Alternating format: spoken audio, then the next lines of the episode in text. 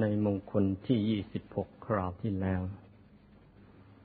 เรื่องการฟังธรรม ถ้าจะว่าการฟังธรรมโดยย่อแล้วก็ต้องบอกว่า เป็นการแสวงหากระจกเงา มาส่องใจตัวเอง ชาวโลก อยากสวยอยากงามก็เอากระจกมาส่องหน้า ชาวธรรม อยากจะให้ใจงาม ก็ไปเที่ยวหาธรรมะฟังตามการที่สมควร ฟังแล้วก็เอาธรรมะเหล่านั้น มาส่องใจตัวเองว่า มันขาดอะไร มันเกินอะไร อะไรพอดีแล้วมั่ง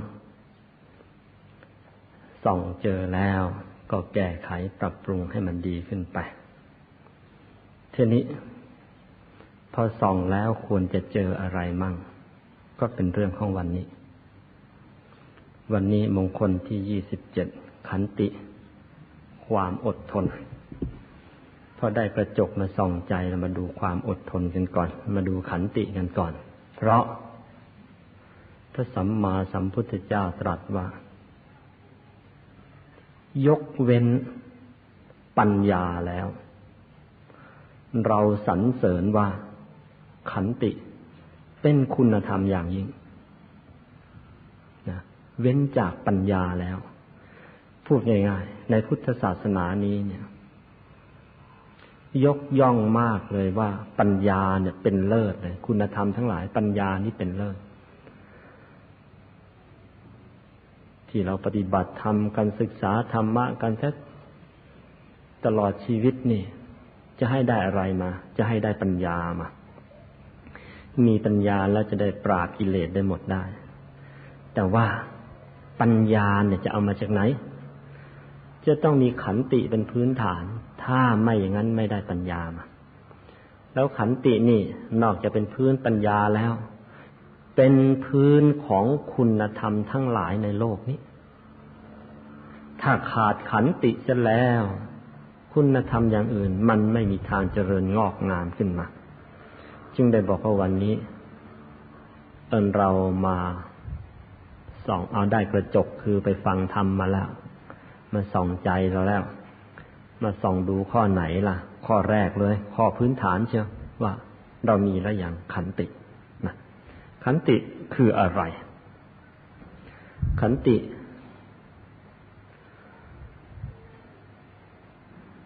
ถ้าจะว่าโดยคำแปล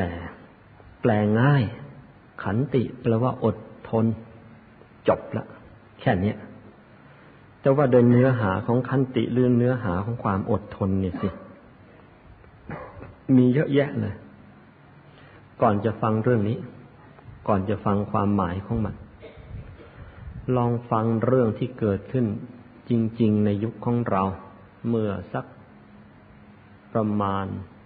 สิบปีที่แล้ว เมื่อสิบปีที่แล้ว สมเด็จพระสังฆราช องค์ที่แล้ว ซึ่งแต่เดิมท่านประจำอยู่ที่วัดโพ แล้วพวกเราชาวไทยก็มักจะเรียกกันว่า สมเด็จป๋าที่เรียกกันว่าสมเด็จป๋าเพราะว่ามีความรู้สึกว่าท่านเป็นสังฆราชของประชาชนจริงๆจะใกล้ชิดประชาชนจริง ๆ จนกระทั่งมีความรู้สึกว่าท่านเป็นเหมือนอย่างกับพ่อแม่ปู่ย่าตายายในตัวเสร็จเลยเล่นเรียกกันว่าเออสมเด็จป่า กิติศัพท์อันงามของท่าน ที่ท่านใกล้ชิดประชาชนอย่างนี้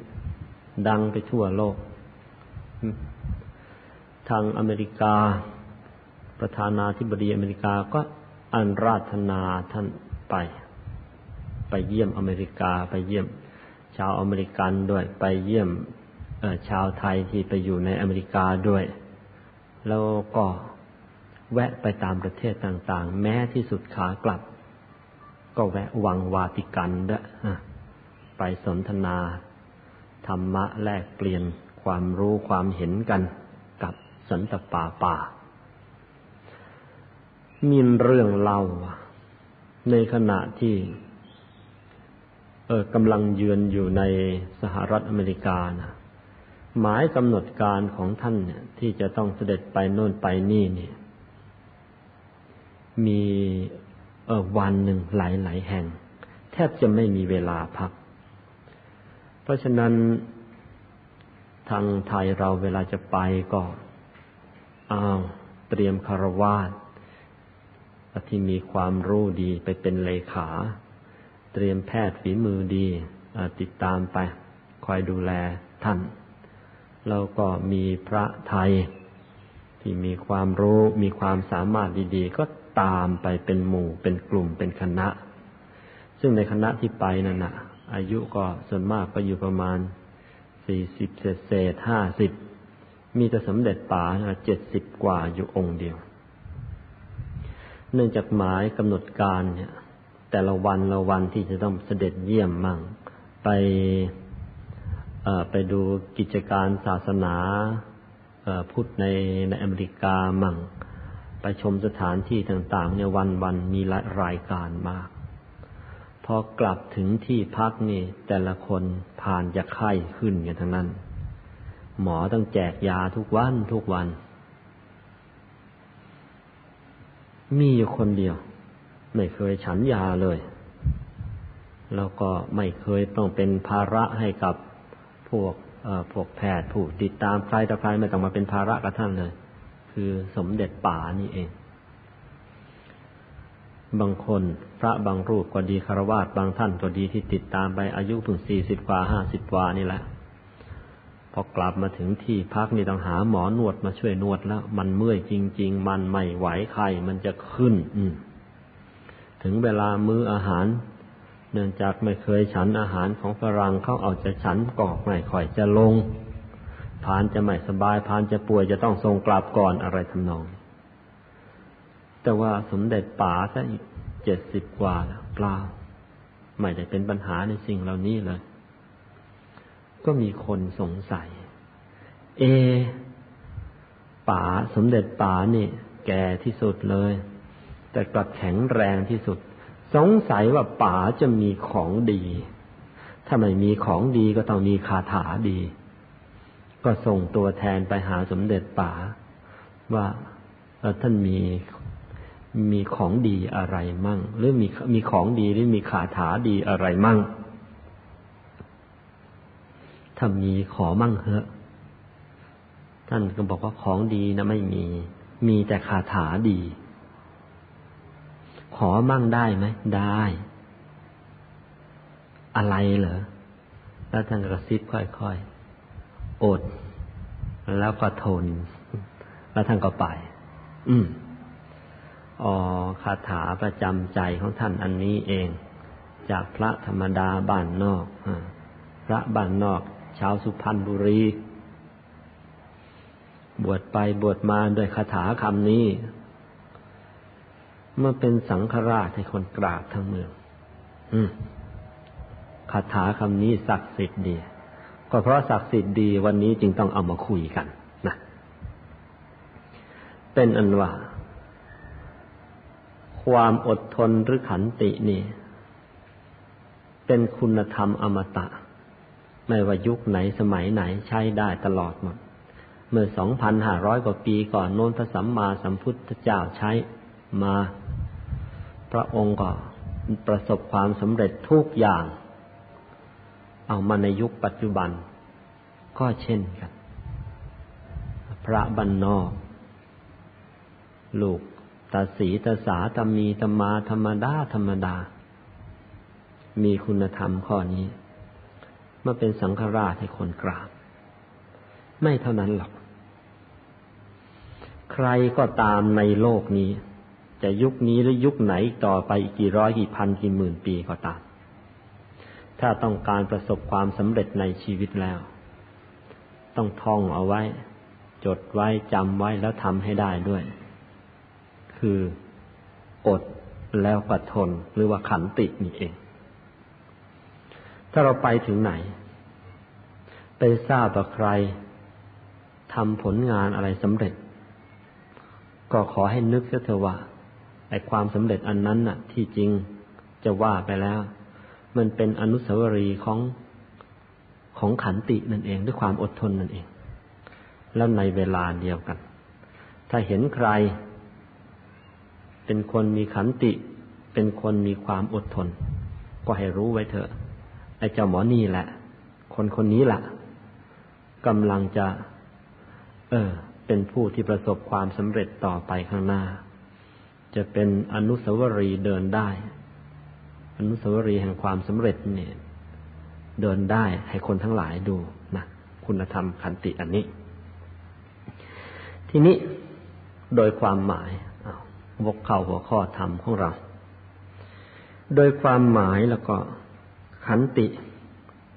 หมายถึงการรักษาปกติภาวะหรือปกติภาพ ของตนเอาไว้ได้ เมื่อถูกกระทบกระทั่งด้วยสิ่งอันไม่พึงปรารถนา พูดง่าย ๆ เป็นคนที่ไม่หวั่นไหว ไม่ว่าจะมีอะไรมากระทบกระทั่ง กระทบก็กระทบเข้าไป มันไม่หวัน่นมันไม่ไหว มันเอ่อมันมั่นคง เหมือนอย่างกับเสาหิน มันมั่นคง เหมือนอย่างกับภูเขา ไอ้สิ่งนี้แหละ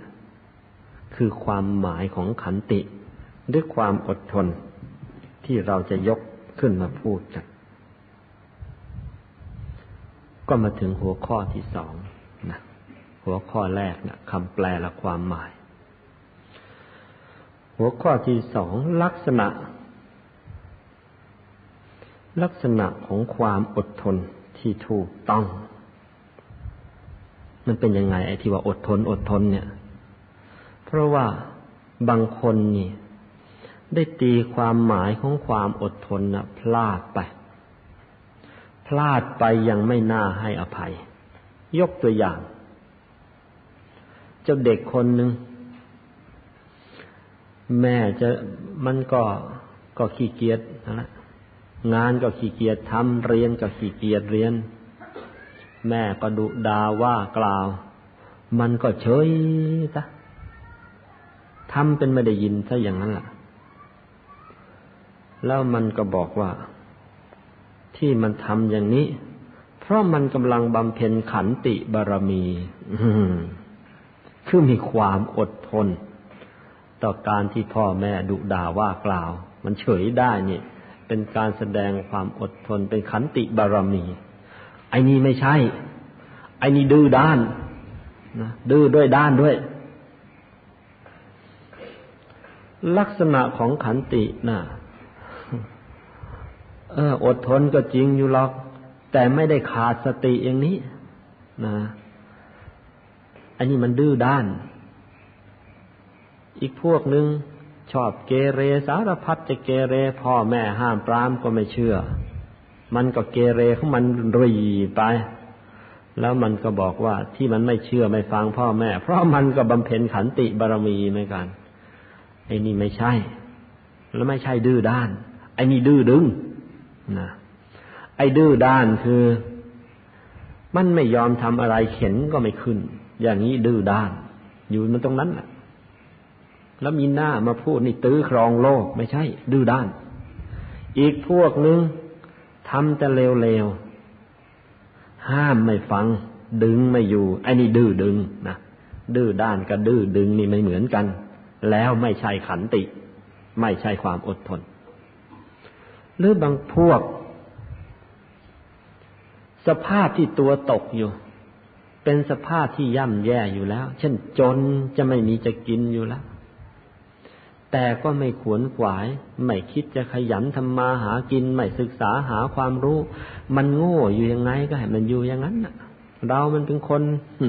มีความอดทน หลังสู้ฟ้าหน้าสู้ดินจะทนทำกินไปไอ้นี่ก็ไม่ใช่ ไอ้นี่ตายด้าน เอาดีไม่ได้อีก ไม่ใช่ขันติ ถ้าฉะนั้นขันติคืออะไร มีลักษณะยังไงหรอ ลักษณะของขันติ ตามหลักวิชา ประการแรกเมื่อถูกดา่าฟังให้ดีนะ เมื่อถูกดา่าถ้าจะวงเล็บก็ถูกด่าในทางที่เออถูกด่าถูกด่า ถูกว่าไม่ตรงตามความเป็นจริงนะ่ะ มาด่าเรามาใส่ความเราแล้วก็ เมื่อถูกด่า ถูกก้าวร้าว ก็ทำราวก็ว่าไม่ได้ยินในลักษณะอันที่หนึ่งของขันติ เมื่อถูกด่าถูกว่า ได้ยินก็ทำราวก็ว่าไม่ได้ยิน โบราณท่านพูดอีกคำหนึ่งว่าเอาหูไปนาซะเอาหูไปนาซะบางทีท่านก็ว่าอย่างนี้ เอ้ยเอาหูเป็นกระทะซะก็รู้แล้วรู้รอดไป อันที่สองนะเมื่อแรกนะได้ได้ยิน อันที่สองเมื่อเห็นอาการยั่วยุไม่แย่ให้โกรธ มันมาแย่เลย อืม มันรู้นะว่าเราเนี่ยเลิกเหล้าเลิกบุหรี่ละมันเห็นเรานั่งกินข้าวอยู่มันก็มานั่งด้วย แล้วมันก็สั่งเหล้ามาวางบนโต๊ะ ปั้ง แล้วก็ลิ้นกรอกไม่ยั่วให้น้ำลายไหลซะอย่างนั้น อืม เอากับมัน เมื่อถูกยั่วยุ ก็ทำราวก็ว่าไม่เห็น เห็นก็ทำเหมือนไม่เห็นซะลักษณะของขันติหรือความอดทนประการที่สาม คือใส่ใจ สนใจ แต่จะทำความเจริญให้แก่ตนเอง พูดง่าย ๆ ไม่ยุ่งกับเรื่องของชาวบ้าน พยายามจะทำตัวให้มันดีขึ้นมา ใส่ใจ สนใจ แต่จะทำความเจริญให้กับตัวเอง มันจะว่าหลวงตา มันจะว่าไอ้หมอผี มันจะว่าแม่ชีไปวัด หรือมันจะค่อน มันจะขอด มันจะยังไง ช่างหัวมัน ไม่เอาเรื่อง ใส่ใจแต่ว่า ไอ้งานที่เราจะต้องไปรับผิดชอบ งานที่เราจะต้องไปทำนะ่ะ ไปทำซะให้ดี ไปทำซะให้เสร็จ งานทางโลกของเรา เรามีอาชีพอะไรล่ะ ไปไปทำให้มันเสร็จ ใครจะว่ายังไงช่างมัน ไปทำให้มันดี ใครจะว่ายังไงช่างมัน งานทางธรรมของเราล่ะ เออ ศีลยังไม่มีไปถือให้มันมี ใครมันจะว่ายังไงก็ช่างหัวมันมันจะว่าคร่ำว่าครึว่าและช่างมันศีลเรายังไม่มีเนี่ย เมื่อศีลเรายังไม่มีศีลเรายังไม่แน่น เราก็ยังไม่ได้หลักประกันที่ว่า จะไม่ตกนรกนะจะไม่ได้เกิดเป็นสัตว์เดรัจฉานนี่ไม่มีหลักประกันเนี่ยนั้นถือศีลห้าให้แน่น เราจะได้มีหลักประกันตัวของเรา อืสมาธิเรายังไม่ได้นั่ง หรือนั่งแล้วละแต่ว่า เออปฐมมรรคก็ยังไม่เกิด หรือเกิดแล้วละแต่ว่ายังรักษาไม่ค่อยอยู่ หรือว่าอยู่แล้วละแต่ว่ายังเข้าไม่ถึงธรรมกายอ้าวก็ไปทำของเราเข้าไปใครมันจะว่าไงช่างมัน อันที่สี่ลักษณะของของขันติอันที่สี่คือข่มความโกรธเสียได้ข่มความโกรธเสียได้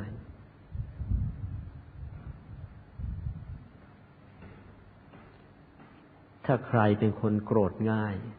หงุดหงิดง่าย ยังขี้ยั่วอยู่ ขอให้รู้ไว้เถอะ คุณธรรมเรื่องความอดทนของเรานะไม่มีแหมฉันไม่รู้มันเป็นยังไง เห็นคนมากๆแล้วมันลำคาญ เออ ไอ้ลำคาญนั่นแหละ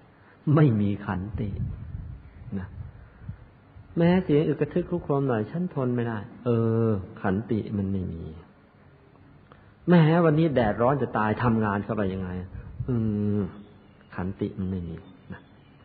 อันที่ห้าเขาใช้คำว่า มีลักษณะว่า เข้าไปสงบบาปธรรม ลักษณะของความอดทนประการที่ห้าเข้าไปสงบบาปธรรม คือไม่ยอมทำตนให้ตก เป็นคน ที่ก่อเวรเช่น พยายามสงบอกสงบใจ เป็นคนไม่มีมัคคะ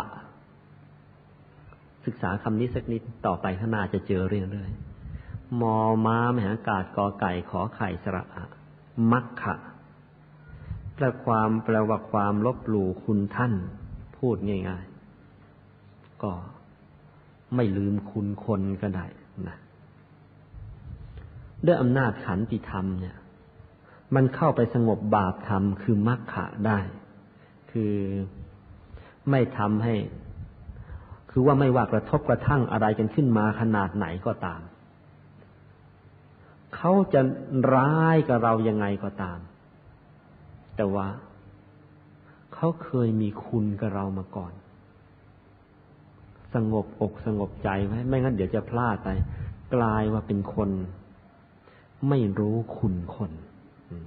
ในแง่เขาทำให้โกรธ ลักษณะของความอดทนคือ เข้าไปสงบบาปธรรม สิ่งใดจะเป็นความชั่ว สิ่งใดที่ชาวโลกตำหนิติเตียนได้ เราจะไม่ทำหรอก ไปสงบมันเอาไว้ซะหรือ เข้าไป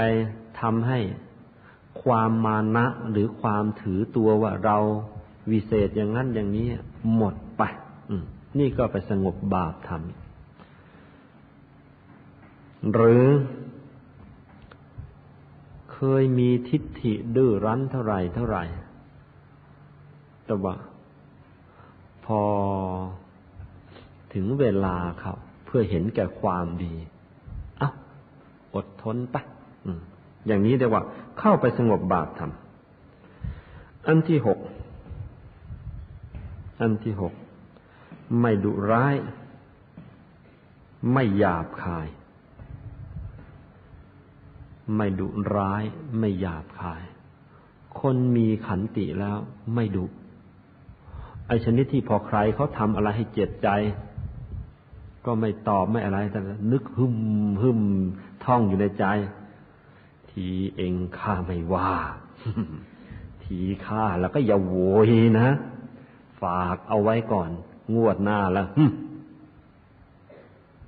อย่างนั้นไม่ใช่ขันติ อย่างนั้นเป็นเรื่องของความพยาบาท ไม่เหมือนกันนะลักษณะของขันติ ลักษณะของความอดทนแล้วก็ จะไม่มีความพยาบาทแฝงอยู่เลย จะไม่มีความดุร้ายใด ๆ แฝงอยู่เลย ถ้ามีความดุร้าย มีความหยาบคาย มีความจองเวรอยู่ข้างใน นั่นไม่ใช่ขันติ นั่นเป็นความพยาบาทไปซะแล้ว เป็นความพยาบาทชนิดเกาะกระดูกเกาะใจเข้าไปเชียว ไม่ใช่ขันติแล้ว อย่าเอาไปปนกัน อันที่เจ็ดลักษณะของขันติ ไม่ปลูกน้ำตาให้แก่ใครๆ คือพูดง่ายๆ ไม่พยายามก่อทุกข์ให้แก่ผู้อื่น สร้างแต่ความเมตตากรุณาความสงสารขึ้นอยู่ในใจ อันที่แปดข้อนี้เป็นข้อสำคัญที่สุด ลักษณะของความอดทนข้อที่แปดนี้สำคัญที่สุด คือมีใจเบิกบานแจ่มใสอยู่เป็นนิด มีใจเบิกบาน แจ่มใสอยู่เป็นนิดทำนาไปทำไร่ไป ก็ทนแดดทนฝนดี เอาไงเอาแต่ว่า ในใจก็นึกไปกำลังไถนาอยู่ฝนตก ก็นึกด่าเทวดาไปอ้าวแดดร้อนเปรียงเปรียงก็นึกด่า พระอาทิตย์ไปทำไมมันยังนี้นึกด่ารัฐบาลไปทำไม ไม่มาทำฝนเทียมให้ ไม่ใช่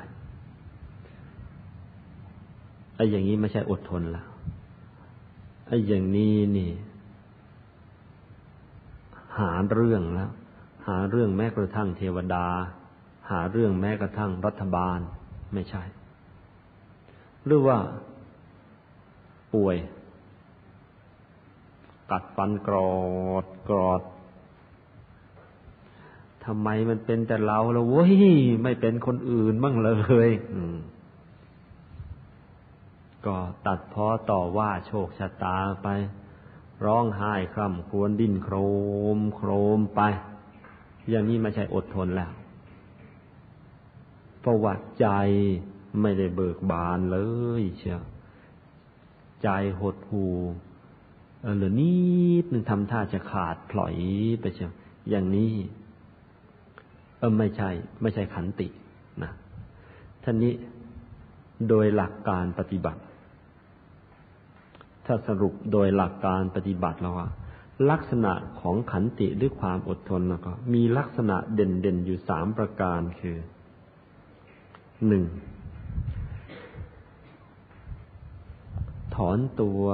หรือว่าหลีกเลี่ยง ออกจากความชั่วให้ได้ นี่ลักษณะในเชิงปฏิบัติของขันติ โดยย่อมาจากแปดประการแล้วนั่นแหละคือถอนตัวเรียกว่าหลีกเลี่ยงออกจากความชั่วให้ได้ อันที่สองทนทำความดีต่อไป แล้วก็อันที่สามรักษาใจไว้ ไม่ยอมให้เศร้าหมอง มีอาการครบ สามประการนี้เมื่อไหร่ นี่คือขันติที่เต็มรูปแบบ พร้อมแล้ว ที่จะลุยในยุทธจักร พร้อมแล้ว ที่จะทำความดี พร้อมแล้ว ที่จะเผชิญกับอุปสรรคทุกๆรูปแบบนะโบราณยังพูดเจ้าบทเจ้ากรอนฝากเอาไว้อย่างนี้ ว่า ปิดหูซ้ายขวา ปิดตาสองข้าง ปิดปากเสียบ้าง แล้วจะนอนนั่งสบายสบาย ก็มาถึงหัวข้อที่สาม ประเภทของขันติ แบ่งตามเหตุที่เราจะต้องทน ประเภทของขันติ แบ่งตามเหตุที่ต้องทน ขันติประเภทที่หนึ่งเราเรียกกันว่า อดทนต่อความลำบากตรากตรำอดทนต่อความลำบากตรากตรำลักษณะนี้เป็นลักษณะของอดทนต่อ ภัยธรรมชาติหรือภาวะตามธรรมชาตินั่นเองทำยังไงได้ล่ะ เรามันเกิดอยู่ใต้ฟ้า มันไม่ได้อยู่บนหลังคาฟ้า เพราะฉะนั้นมันก็ต้องทนกันไอชนิดฝนตกก็ แช่งฝนแรงก็ดา ไม่ใช่แล้วฝนตกเอาตกก็ตก เมื่อถึงคราวทำงาน ฝนมันจะตกก็ช่วยไม่ได้ ก็ทำมันกลางฝนนี่แหละ ถึงคราวแดดมันจะออก แดดออกก็ดี ออกก็ออก ก็ต้องทำนะ่ะ มันจะออกน้อยออกมากรีบทำกันไป สู้ทำกันไป ก็มันอยู่ใต้ฟ้านี่ มันไม่ได้ขี่อยู่บนดวงอาทิตย์นี่ จะได้ไม่โดนแดด อันที่สองอดทนต่อทุกขเวทนา อดทนต่อทุกขเวทนาเป็นไง เออ ไอ้ทุกขเวทนาที่เกิดอยู่ในตัวของเรานี่ มีด้วยกันทุกคน นั่งสักพักก็ก็ก็ก็เมื่อยไอ้ทีแรกก็บอกให้ภาวนาว่าสัมมาอารหัง นั่งไปเดี๋ยวมันเมื่อย มันเปลี่ยนเองอาจารย์ไม่ต้องบอก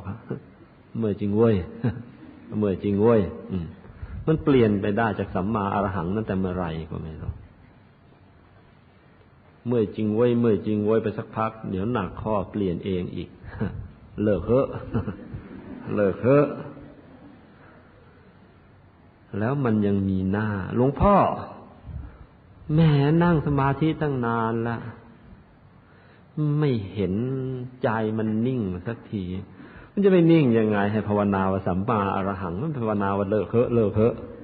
นี่ยกตัวอย่าง ไอ้พวกไม่อย่างนั้น นั่งไปได้เดี๋ยวเมื่อย โอ้โห เมื่อยมันยังก็จะตายอะทนไปสักเดี๋ยวนะหลวงพ่อท่านนั่งเป็นเพื่อนเนี่ยทนไปสักเดี๋ยว พอไปได้อีกเดี๋ยวชักเมื่อยมากขึ้นอีกหน่อย ก็ไม่มากเท่าไรนักหรอกโอ้โหเนี่ย ถ้าเรานั่งฝืนทนต่อไปงี้ แล้วถ้าเราเป็นเน็บชาแล้วจะทำยังไง ไปได้อีกเดียว โอ้โห แล้วถ้าเราเป็นทำอามาพาตใครจะเลี้ยง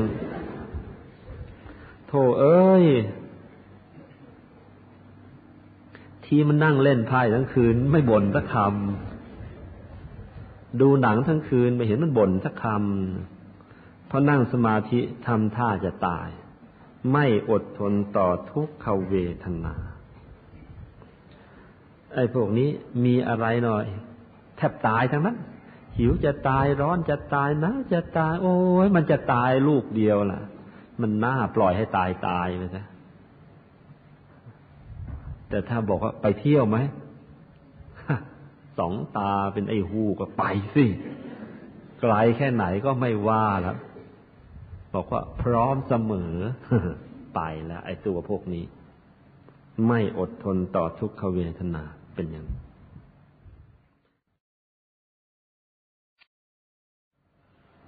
ไม่อดทนต่อทุกขเวทนาเป็นอย่างอันที่สาม อดทนต่อความเจ็บใจ อันนี้ชักยาก บางคน จะแดดจะฝนก็ทนได้ลำบากตรากตรำยังไงก็ทนได้ จะทุกขเวทนาจะป่วยจะไข้อ่อนนิดหนึ่งนะในกรณีที่สองอันนี้อยากจะฝากไว้ด้วยอย่าเพิ่งถึงข้อที่สามเลยนะทุกขเวทนาเนี่ย มันรวมถึงเวลาป่วยเวลาไข้ด้วย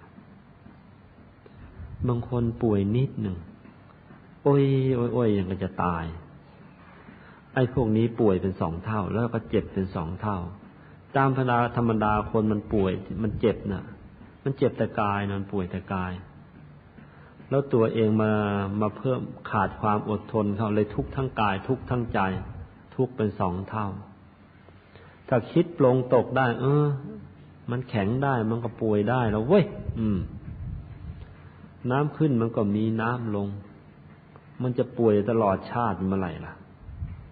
ขึ้นได้มันก็ลงได้ มีกลางคืนมันก็มีกลางวัน เดี๋ยวมันก็หายนะ ดูแลรักษามันเอง ดีให้พอสมควรมันก็ต้องหายเองนะมันจะมาทุกข์อะไรกันหนักหนา ตัดใจซะได้มันก็แล้วไป หัดเป็นคนตัดใจให้ได้นะแต่ว่าถ้าตัดใจไม่ได้ทุกขเวทนากินตาย แล้วก็ฝากไว้ด้วย ในกรณีป่วยในกรณีไข้รู้ตัวว่าป่วยว่าไข้เขาเอาทางร่างกายก็ยกให้หมอเขาดูแลไป ส่วนใจเราเลยเก็บไว้ที่ศูนย์กลางกายเลยทำสมาธิตัวตั้งเอาใจมาเก็บเอาไว้ถ้าทุกขเวทนามันมากนัก ก็เอาทุกขเวทนาอันนั้นนะเป็นอารมณ์กำหนดนิมิตไปเลย สัมมาอรหังไปเดี๋ยวเถอะมันเจ็บมันปวดหนักเข้าเนี่ย ถึงที่สุดแล้วจากความปวดจะกลายเป็นความชา ชาถึงที่สุดปวดถึงที่สุดแล้ว เมื่อถึงที่สุดกายกระจายมันจะล่อนเอง ถ้าเรา มัวแต่ท้อถอยไปปวดอยู่ติดอยู่กับไอ้ความปวดนั้นไอ้อย่างนี้พลาดแล้วโอ้โหปวดเป็นสองเท่าสามเท่าสิบเท่าร้อยเท่าขึ้นมาแต่ว่าเอาใจจดที่ศูนย์กลางกายพอความปวดถึงที่สุดกายกระจายมันจะล่อนจากกัน แล้วมันจะรวมเป็นหนึ่ง เข้าถึงธรรมะง่ายง่าย ราะฉะนั้นคนที่ฉลาดเนี่ย เวลาทุกขเวทนาเกิดขึ้นมาก ๆ โดยเฉพาะอย่างเวลาไปเยี่ยมคนไข้พวกบางทีเป็นมะเร็งมั่ง แข้งหักขาหักโอยโอยน่ะ ถ้ามีพื้นทำสมาธิมาก่อนพอชี้ให้วางใจให้เป็นเท่านั้นนะพวกนี้จะได้ธรรมะง่ายๆเลยขณะที่มันปวดถึงที่สุดก็ไอความปวดนั้นหนีไม่ได้แล้ว พอปวดถึงที่สุดกายกระจมันแทบจะล่อนจะขาดจะพรากจากกัน แล้วเข้าถึงธรรมะเร็วเลย เมื่อไม่กี่วันนี่หลวงพ่อธรรมชโยก็ไปเยี่ยมคนไข้คนก็เป็นคนใจบุญหรอกแต่ว่ากรรมในอดีตมันตามมาเป็นโรคมะเร็งเมื่อตอนรู้ไปก็ไปเยี่ยมก็อาการหนักซะแล้ว หมดทางที่จะรักษา แต่ว่า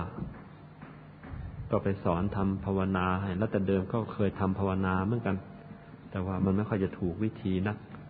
พอแนะให้ถูกวิธีเขาปรากฏว่าเขาก็ได้ปฐมมรรคดวงใสเป็นแก้วเชียวไม่ได้ตอนที่ไอ้ความปวดมันรุมเร้าเข้ามาเต็มที่ ได้ก่อนตายสักสี่ห้าวันเออก็ยังดี เออพอละโลกไปแล้ว ความที่ได้ดวงปฐมมรรคแล้วมีที่พึ่งที่เกาะทางใจแล้ว เออแกละโลกไปแล้วนี่ผู้หญิง เออ ไปได้ถึงชั้นดาวดึงเหมือนกัน อืม เป็น เป็นสวรรค์ชั้นที่สองไปได้เหมือนกัน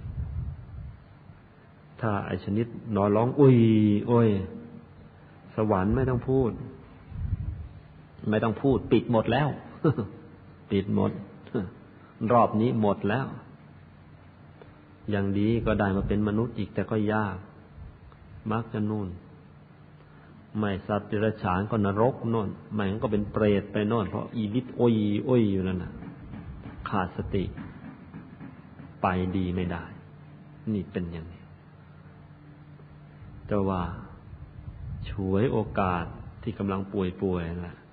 เพราะเวลาทุกขเวทนามันมากๆกายกับใจ มันปวดมากทั้งใจมันจะต้องรวมโดยอัตโนมัติเลย ถ้าวางใจเป็นพอมันรวมปั๊บแล้วก็จดเข้าศูนย์กลางกาย ดวงปฐมมรรคจะสว่างพรึบขึ้นมาทันที เนื่องจากไอ้ความทุกขเวทนาเมื่อถึงที่สุดต้องจะมีอาการแบบมันจะทำให้มันรวมแน่นอยู่อย่างนั้นน่ะ ที่กลางท้องของเราเนี่ย หลวงพ่อวัดปากน้ำท่านจึงยืนยันกับลูกศิษย์ลูกหาทุกคนว่า ถ้าใครตั้งใจทำสมาธิ ไปเรื่อยๆ ไม่ทิ้งทำจริง ๆ ท่านรับรองว่าก่อนตายจะต้องได้เห็นทุกคน ก็เพราะว่า คนเราเวลาใกล้ตายทุกขเวทนามันมาก เมื่อความทุกข์มันท่วมเข้ามามากเข้ามากายกระจายมันมากจนถึงที่สุดเขาเนี่ย อ้ความทุกข์ไอ้ความทรมานทั้งหลายมันจะมารวมเป็นกลุ่มเป็นก้อนเนี่ยอยู่ที่ศูนย์กลางกายแล้วถ้าเราวะเนื่องจากเราทำภาวนามาตลอดชีวิตของเรา เราก็จะประคองใจเข้าตรงกลางกายเนี่ยได้ง่าย แล้วยังไงเสียก่อนตายต้องได้เห็นปฐมมรรคด้วยกันทุกคน เพราะฉะนั้นอย่าท้อแต่ว่าไอ้พวกขี้เกียจทำนะ่ะ นั่งดูทีวีมันได้ทุกคืน ทุกคืน ถามทีไรก็บอกไม่มีเวลา เอ๊ะเอาเวลาไปทำอะไรหมด ดูทีวีไอ้พวกนี้ใกล้ๆตายทีวีมาปรากฏเดี๋ยวก็ลงไปฟันชงเชงชงเชงยิงกันโป้งป้างโป้งป้าง ไอ้พวกนี้นรกเป็นที่ไป เพราะว่าไม่อดทนต่อ ไอการยั่วยุทางอารมณ์ทั้งหลายแหละก็เลยไปติดอยู่แค่ทีวี เดี๋ยวก็เสร็จกัน ก็มาถึงอันที่สามอดทนต่อความเจ็บใจ เรื่องของการอดทนต่อความเจ็บใจเนี่ยไอ้ความเจ็บใจเนี่ย ยิ่งมีคนอยู่ในสังคมหรือในกลุ่มมากเท่าไหร่โอกาสที่เราจะเจอไอ้ความ เกิดทบกระทั่งให้เกิดความเจ็บใจหรือว่าจะต้องอดทน ต้องมีขันติประเภทนี้นะมันก็มีมากขึ้นเพราะคนเราลูกลูกร้อยพ่อพันแม่นะ ที่ทำงานของเราที่โรงเรียนที่มหาวิทยาลัยที่วัดที่เรามา ก็ลูกร้อยพ่อพันแม่มันรวมกัน เมื่อคนส่วนมากมันรวมด้วยกัน อัธยาศัยใจคอมันก็ไม่เหมือนกัน อายุก็ต่างกัน อัธยาศัยใจคอต่างกัน ความรู้ก็ต่างกัน ฐานะก็ต่างกัน เพราะฉะนั้นจะให้ได้อย่างใจเรานะไม่มีหรอก มันเป็นไปไม่ได้ ที่จะทำให้ที่จะให้เราได้อย่างใจไปทุกอย่าง มันก็มีขัดอกขัดใจให้เจ็บอกเจ็บใจกันมั่ง ซึ่งมันก็เป็นเรื่องที่ต้องทน ไม่ทนเราจะทำอย่างไร หนีไปขุดรูอยู่ได้เมื่อไหร่ล่ะ มันต้องทน ทีนี้ ในเรื่องของอดทนต่อความเจ็บใจนี่แหละบางคน ขาดความอดทนชนิดนี้ ทั้งๆทที่มีความรู้ รู้หลักรู้ด้านวิชาการสารพัด มีความสามารถในการทำงานทำอะไรก็ได้สารพัดแต่ไม่มีความอดทนต่อความเจ็บใจ เขาอาจจะมีความอดทนต่อความลำบากตรากตรำเขาอาจจะมีความอดทนต่อทุกขเวทนา แต่เขาไม่อดทนต่อความเจ็บใจ คนประเภทนี้ชาตินี้เขาเอาดีไม่ได้ ยกตัวอย่าง บางคน แค่ โดนบัตรสนเทนิดนิดหน่อยหน่อยก็น้อยใจ แล้วก็เลยลาออกไปชิความรู้ก็ดี ความสามารถในการทำงานก็ดี แต่ว่าไม่อดทนต่อความเจ็บใจ โดนบัตรสนเทเขาหน่อย ไปชิดไม่อยู่ ภรรยาบางคนน้อยใจเป็นคนน้อยใจ ไม่มีความอดทนต่อความเจ็บใจ สามียังไม่ทันได้พูดอะไรสักคำเพียงแต่ว่าไปมีปากมีเสียงกับแม่ของสามีนิดนิดหน่อยหน่อยน้อยใจ ว่าสามีนะ่ะมันรักแม่มากกว่าเขา ก็เลยสะบัดหน้าไปชิดเพื่อมันจะบ้าเลยขาดความอดทน ต่อความเจ็บใจ แล้วก็ไปไม่รอด บางคนทนต่อกิริยาไม่งามของคนบางคน ก็เลย อืม ไม่มาวัด โทก็ในวัดเนี่ยนะ ก็คกลูกร้อยพ่อพันแม่อย่างที่ว่า จะให้เขามีความประพฤติดีงามเหมือนอย่างเราทั้งหมดมันทำได้เมื่อไรไม่ทนต่อไอ้ระบบงาน ของราชการก็ก็ย้ายงาน ไม่ทนต่อความอายุติธรรมของสังคม เดี๋ยวก็ตั้งขบวนการขึ้นมาก่อการร้ายเพื่อให้มันเกิดความยุติธรรมแล้วก็ไม่ได้อะไร ผลสุดท้ายดีไม่ดี ติดคุกติดตาราง ไม่อดทน ต่อการกระทบกระเทียบเปรียบเปรยไม่อดทนต่อไอ้บัตรสนเทเดี๋ยวก็ต้องย้ายงาน ก็กลุ่มกลับกันไป ทั้งหมดนี่เป็นเรื่องของความไม่อดทนต่อความเจ็บใจ ที่นี่ก็มีของฝากเอาไว้ เพราะปีปีนได้ช่วยแก้ไขไอ้พวกนี้ไว้หลายราย มันมีความเจ็บใจอยู่บางประเภทนี่มันไม่ค่อยยอมกัน คุณผู้หญิงกับสามีไปมีเมียน้อยโอ้ยมันเจ็บใจ เจ็บใจแทบจะคว้าปืนไล่ยิงกันจ้ะสามีบางคน รู้ว่าภรรยาไปมีชู้แทบจะเอาปืนไล่ยิงกันแหมจะยิงภรรยาก่อน แล้วก็ยิงลูกให้มันตายไปด้วย แล้วก็ยิงตัวเองตามไปทำไมมันโง่อย่างนั้น เราเกิดมาบอกแล้ว เกิดมาทำไมจำได้ไหมมงคลก่อนน้นเรื่องความกระตัญญูโดยเฉพาะกระตัญญูต่อตัวเอง รู้คุณของตัวเองว่า นะ รู้คุณของร่างกายของตัวเองมันเนี่ย กว่าจะทำบุญมาจะทำได้ร่างกายที่ประกอบด้วยเลือดเนื้อมีมือมีเท้าเป็นคน เดินสองเท้ากายตั้งตรงไม่ใช่เป็นสัตว์เดรัจฉานตัวขนานกับดินน่ะกว่าจะได้รูปร่างอย่างนี้นะทำความดีมาแทบตาย พอมีพอทำความดีทั้งได้รูปร่างอย่างนี้แล้ว มีโอกาสจะทำความดีให้ยิ่งยิ่งขึ้นไป กลับมาน้อยอกน้อยใจมาเข็นฆ่าตัวเองซะให้ตาย เสียดายอุตส่าห์ได้รูปร่างอย่างนี้นี่ถ้าเกิดเป็นหมูหมากาไก่แล้วจะไปทำยังไงไปทำความดีได้เมื่อไรไปเอาความน้อยอกน้อยใจที่มีต่อเมียต่อผัวต่อสามีต่อภรรยาแล้วมาฆ่าตัวตาย เกิดประโยชน์อะไร มีอยู่วันหนึ่ง เมื่อสี่ห้าปีที่แล้ว อันนี้เอามาคุยกันฟังสนุกสนุกก็แล้วกัน มีคุณผู้หญิงคน สามีไปมีภรรยาน้อย แล้วไม่ค่อยจะกลับบ้าน ก็เลยทำให้แกเสียหน้าเสียตาไม่กล้าออกสังคม อยากจะตาย บอกว่านี่ไม่ติดลูก ว่ายังตัวเล็กอยู่เลยครับฉันกินยาตายไปแล้ว ก็อาตมาก็ไม่พูดเรื่องนี้ก็ถามก่อนเป็นไงสวดมนต์ก่อนนอนมั่งหรือเปล่า เปล่าฮะมันงานยุ่งอาตักบาตรบ้างไหมมันไม่ค่อยจะมีอารมณ์ตักถือศีลมั่งหรือเปล่า อืม ไม่รู้จะสื่อถือไปทำไม มีหน้าสามีจึงไปมีเมียน้อย แต่ว่าก็ไม่พูดนะก็มันต้องเอาใจประโลมใจกันก่อน ให้มันสุขภาพจิตมันดีขึ้น ก็คุยท่าน้นท่านี้ ก็บังเอิญก็เลยถามไปอย่างนั้นเองแหละพอดีมันได้จังหวะ โยม เมื่อก่อนนี้ก่อนแต่งงานเอาม่ใช่โยม เดี๋ยวนี้ยังต้องทำยังทำงานทำงานที่ไหนล่ะ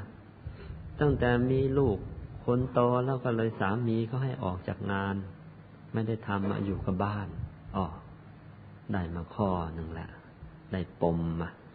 ถามต่อ แล้วเมื่อก่อนที่จะทำเมื่อก่อนที่จะแต่งงานทำงานที่ไหน ก็ทำงานที่นั่นที่นั่นที่นั่นเขาก็ว่าของเขาไป อืม ได้มาสองปม ว่าเมื่อก่อนนี้ทำงาน พอมีลูกแล้วแต่งงานแล้วก็เลยออกจากงานสามีเลี้ยง โยม แล้วเดี๋ยวนี้เขายังส่งเงินให้เป็นประจำไหมส่ง ส่งไม่ขาดเลย เขาไม่ได้รักฉันเขารักลูกเขาเขาถึงได้ส่ง เออเอาแล้วมันจะรักใครกับช่างมันเถอะ ขอให้มันส่งมีกินมีใช้ก็แล้วกัน แล้วด้านการเงินการทองเดี๋ยวนี้เดือดร้อนก็ไม่เดือดร้อนหรอกพอถึงเดือนเขาเอาเงินมาให้ แล้วก็หายเงียบไปเลย ถึงสิ้นเดือนทีเขาก็มาให้ที เออ จับเขาได้ ทีนี้ ไอ้ครั้นจะตำหนิเขามันยังไม่ถึงเวลา ก็ทำให้ใจฟูได้ชื่นใจไปก่อน ก็เลยบอกเขาว่าอย่างนี้ ขออภัยคุณผู้ชายด้วย อีตอนนั้นต้องลำเอียงเข้าข้างผู้หญิงเข้าไว้ก่อน เดี๋ยวจะได้ฆ่าตัวตายซะจริง ๆ ก็บอกเขาว่าอย่างนี้ คุณ ความจริงสามีภรรยานะว่าที่จริงแล้วมันคนละไม่ได้เป็นอะไรกันนะเราก็มีพ่อมีแม่ของเราเขาก็มีพ่อมีแม่ของเขาต่างคนต่างโตโตแล้วมาเจอกัน โดยเลือดเนื้อเชื้อไขแล้วไม่เห็นมันจะได้เป็นอะไรกันเลยแล้วคุณคิดดูนะในเมื่อมันไม่ได้เป็นอะไรกันจริง ๆ เอาสามีเป็นอะไรกับเรา มันไม่เป็นอะไรกับเรานะ่ะ เราไม่เคยเลี้ยงเขามาก่อนเลย พ่อแม่เขาเลี้ยงมาจนโตมันได้เป็นอะไรกัน เออ ถ้ามีลูกมันไอ้ลูกนะของเราครึ่งของเขาครึ่ง แต่เขากับเราไม่มีอะไรเลยต่างคนต่างมา ต่างคนต่างไป มันตายไปวันนี้เราก็ไม่โดดเข้ากองไฟตามมันไปหรอกภรรยาตายวันนี้ ไอ้สามีมันคงไม่โดดเข้ากองไฟตามไป สามีตายวันภรรยามันก็ไม่โดดเข้ากองไฟตายไปหรอก ตายก็ตายไปสิไอ้บางคนมันว่า ตายก็ตายสิหาใหม่อีกก็ได้ เอออาตมาก็พูดให้เขาสบายใจก็บอกว่าอย่างนี้ คุณนะความจริงสามีภรรยาเนี่ยต่างคนต่างมา เราไม่ได้เป็นอะไรกันนะมาเจอกันถูกใจกันก็เลยอยู่ด้วยกัน นี่ขนาดไม่ได้เป็นอะไรกันถูกใจกันเนี่ยเขายังเลี้ยงเรานะเมื่อก่อนนี้เขา เมื่อก่อนนี้เราต้องเลี้ยงตัวเอง เดี๋ยวนี้ อะไรก็ไม่ต้องทำให้เขา แล้วเขาก็ยังส่งเงินมาเลี้ยงเราอยู่ทุกวันทุกวัน อย่างนี้เรียกว่าอะไร อย่างนี้เรียกว่าได้ควายใช้ฟรีมาตวงได้ควายใช้ฟรีอ้าวนี่เรื่องจริงนะ แล้วเป็นควายพิเศษเนี่ย ตามบรรดาคนชาวนาเขาเลี้ยงควายก็ต้องจูงมันไปกินหญ้ากินน้ำต้องหายาหาน้ำมาให้มันกิน เมื่อก่อนคุณก็ต้องป้อนหญ้าป้อนน้ำมันเนี่ย ตอนมันยังไม่มีภรรยาน้อยเนี่ยป้อนหญ้าป้อนน้ำต้องคอยดูมัน ต้องเป็นภาระกับไอ้ควายตัวนี้เลยไม่ค่อยมีโอกาสสวดมนต์ไม่ค่อยมีโอกาสตักบาตรไม่ค่อยมีโอกาสถือศีลอีโชคนี้ดีไอ้งวดนี้โชคดีนะมีคนช่วยเอาควายไปเลี้ยง เราจะได้มีโอกาสทำทานรักษาศีล สวดมนต์ภาวนาเต็มที่ เขาว่าไงด้วยไม่เอาไม่เอาเสียดายควาย เออ เลยไม่รู้จะว่าแต่ก็ได้คิดไปหน่อย รู้สึกหน้าลื่นแจ่มใสไป ไม่คิดฆ่าตัวตายแล้วพอได้คิดว่าได้ควายมาฟรีก็เออต่อมาภายหลังก็ได้ข่าวว่าเออ ตอนนี้เขาก็ดีกันแล้วก็จบกันไป นั่นได้ควายใช้ฟรีนะอ้าวบางคนก็ภรรยา ไปนอกอกนอกใจ ก็นอกอกนอกใจก็นอกอกนอกใจ เพราะจริง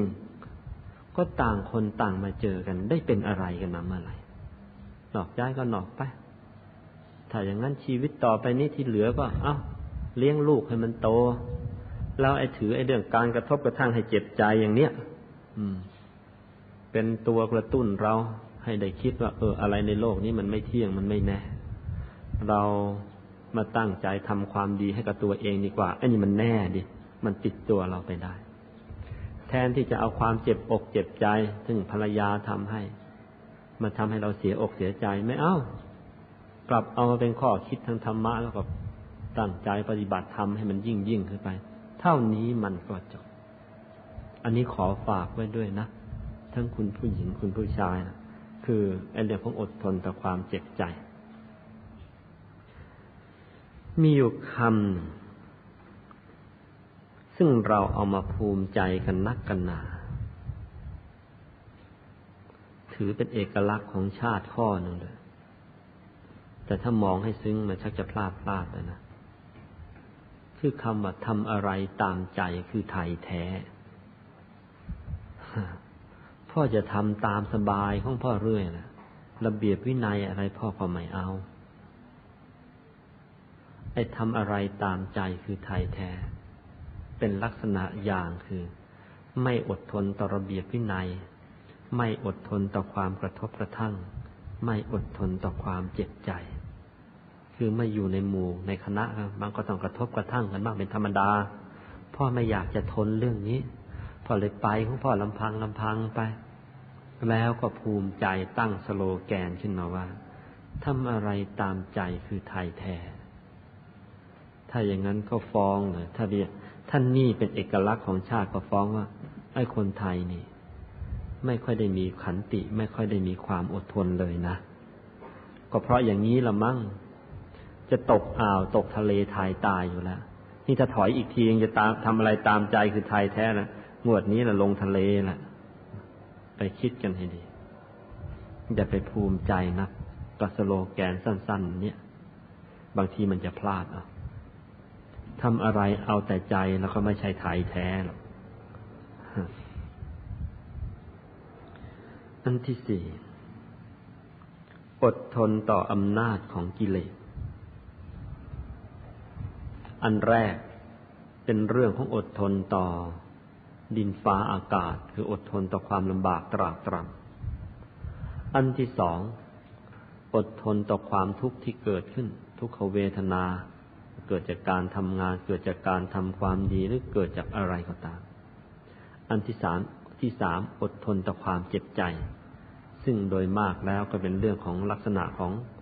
อดทนต่อความโกรธนั่นเอง หรืออดทนต่อความไม่ถูกใจเมื่อไปประสบกับสิ่งที่เราเเราไม่ปรารถนานะที่นี้เรื่องของอันที่สี่เนี่ย อดทนต่ออำนาจของกิเลสนะเป็นเรื่องของการอดทนทางฝ่ายที่เรียกว่า อดทนทางอารมณ์ฝ่ายที่ทำให้เพลิดเพลินใจ ไอ้สิ่งที่น่าเพลิดเพลินใจบางครั้งเราก็ต้องอดทนกัน ถ้าไม่อดทนก็เสียคน เช่น อดทนต่อการไม่เที่ยวเตรนะ เดี๋ยวจะสอบตก เดี๋ยวจะรีทายกัน อดทนนะ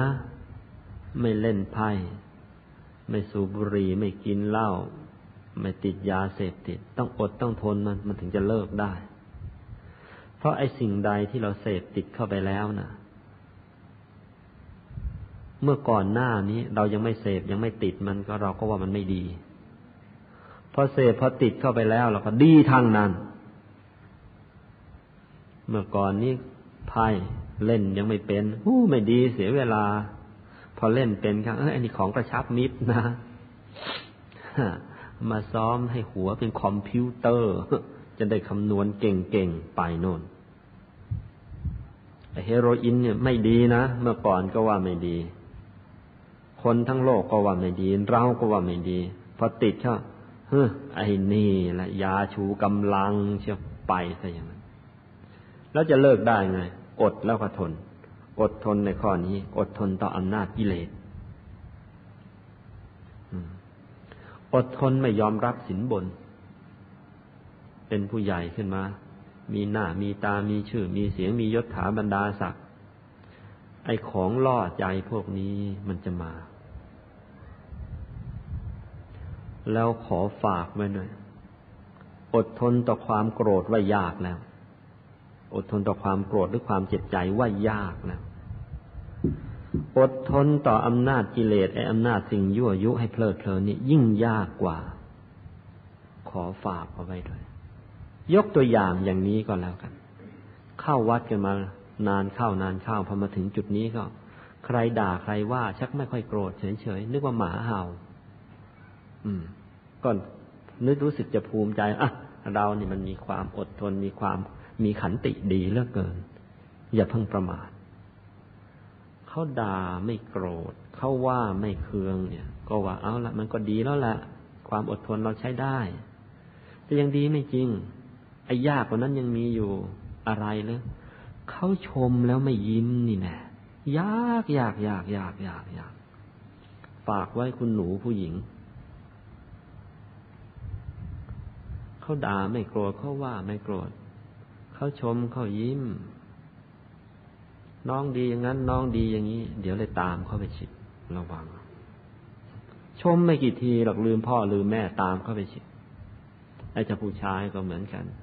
พี่เก่งอย่างนั้นพี่เก่งอย่างนี้แล้วเป็นเบ้ให้เขาใช้โง่พอกัน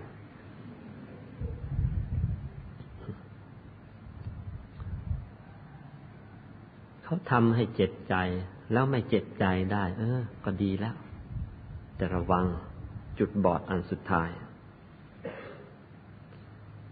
ทนต่ออำนาจของกิเลสความเพลิดเพลิน ทนยาก ไม่รับสินบนไม่คอรับชั่นเนี่ย เงินร้อยไม่รับ เงินพันไม่รับ เงินหมื่น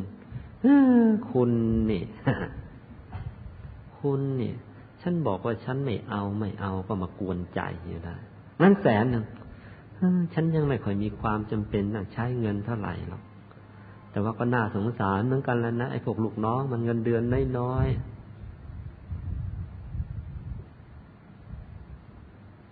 แต่ว่ายังไงก็ตาม ช่างลูกน้องฉันทั้งตัวฉันเนี่ยมันก็รักศักดิ์ศรีนะไม่เอาหรอกถึงเงินแสนทั้งนั้นล้านเนี่ยเอาก็เอาสินี่มันเป็นอย่างนี้ ไม่อดทน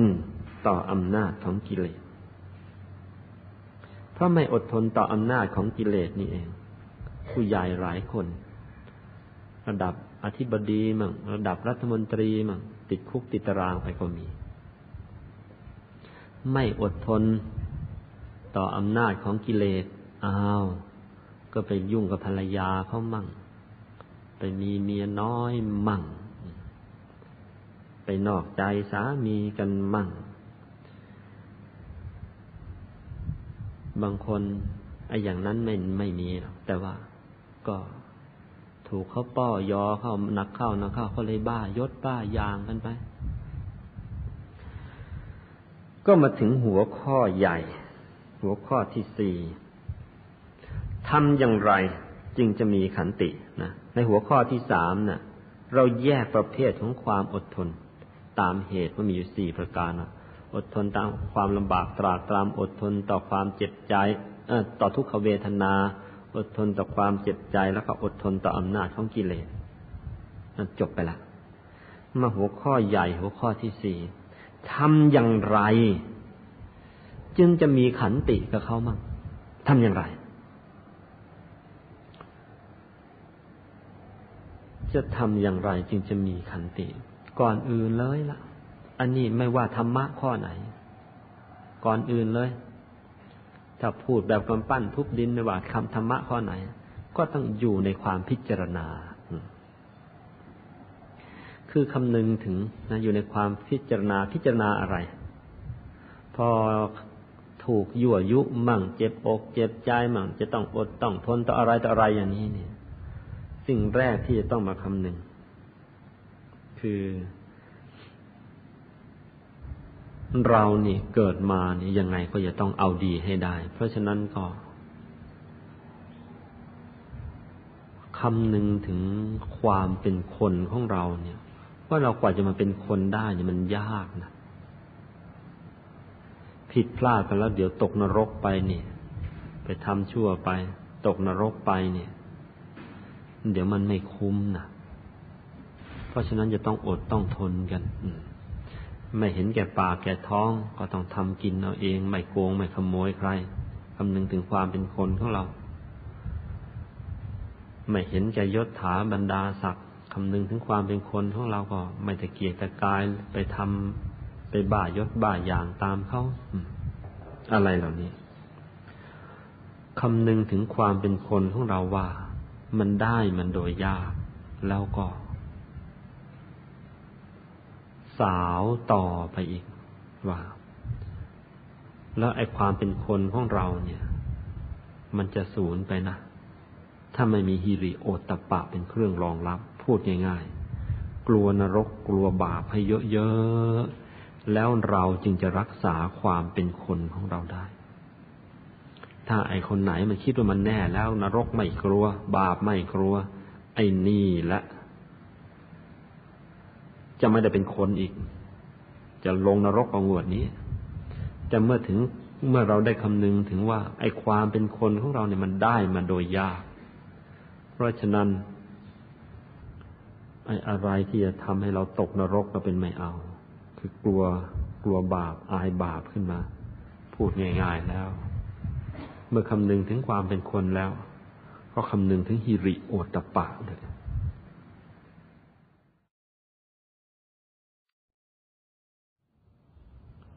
เพราะฉะนั้นไอ้อะไรที่จะทำให้เราตกนรกก็เป็นไม่เอา คือกลัวกลัวบาปอายบาปขึ้นมา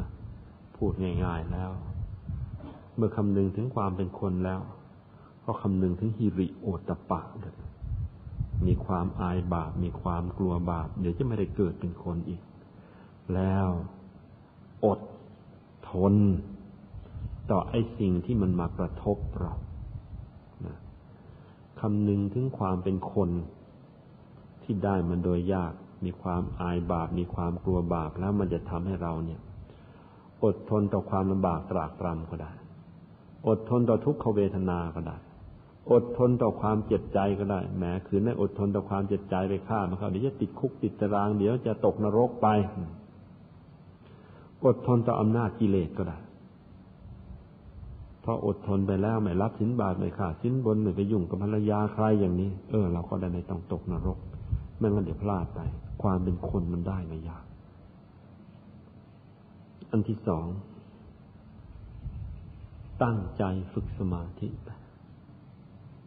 ซึ่งอันนี้เป็นเรื่องใหญ่ ความอดทนทั้งหมดที่ว่ามา จะไม่ว่าในกรณีใด ๆ พื้นฐานของมัน อยู่ที่การฝึกสมาธิ ถ้าไม่มีสมาธิ ความอดทนมันจะมาไม่ได้ถึงขั้นที่เราต้องการ ฝากไว้นิดหนึ่ง ถ้าได้สังเกต ตั้งแต่เราเข้าวัดมา ตั้งแต่เราฟังเทศกันมา เป็นปีๆแล้ว ถ้าสังเกตเราจะพบว่าคุณธรรมต่างๆ มันจะอยู่บนพื้นของขันติ แล้วขันติเนี่ยมันจะอยู่บนพื้นของสมาธิอีกทีแล้วจะสมาเเมื่อขันติอยู่บนพื้นของสมาธิแล้วเนี่ย ขันตินี่แหละ มันก็จะส่งสมาธิให้ดีขึ้นหรือว่าสมาธิดีขึ้น ขันติก็จะดีขึ้นไปอีก เมื่อขันติดีขึ้นไปสมาธิก็ก้าวขึ้นไปอีก ก็เหมือนอย่างกับ มือซ้ายล้าง เมื่อมือซ้ายเปื้อนก็มือขวาล้าง เมื่อมือขวาเปื้อนก็มือซ้ายล้าง ถ้าเปื้อนสองมือก็สองมือก็ถูกัน มือซ้ายอุปมาเหมือนอย่างขันติ มือขวาอุปมาเหมือนอย่างกับสมาธิ มันผลัดกันล้าง ผลัดกันช่วยกันอยู่ สนับสนุนกัน เพราะฉะนั้นเราก็ คุณธรรมทุกอัน จะให้ดีขึ้นมาได้ อยู่บนพื้นของขันติ ขันติอยู่บนพื้นของสมาธิ แล้วสมาธิที่ดีก็จะต้องมีขันติสมาธิที่มีอยู่แล้ว จะก้าวหน้าต่อไป จะต้องมีขันติมามารองรับ ขันติจะก้าวหน้าต่อไป จะต้องมีสมาธิมารองรับแล้วไล่กันไป เป็นขั้นขั้นไปอย่างนี้ สลับกันไป เพราะฉะนั้น ทุกครั้งที่เรามาวัด หลวงพ่อธรรมชโยนัอัตมา จะต้องพยายามให้เราต้องนั่งสมาธิก่อนทุกที เพราะฉะนั้นการเทศการสอนของที่นี่ ภาคเช้าจึงนำในการทำสมาธิ ภาคบ่ายจึงเป็นเรื่องของศึกษาธรรมะกันเป็นหัวข้อหัวข้อไปทำไมทำอย่างนั้น เพื่อต้องการให้สมาธินี้เป็นพื้นของขันติ เป็นพื้นของคุณธรรมอื่น ๆต่อไปแล้วก็ขันติที่ได้อันนี้ คุณธรรมอื่น ๆที่ได้มา ก็จะเป็นเครื่องรองรับให้สมาธิของเราก้าวหน้ายิ่งยิ่งขึ้นไป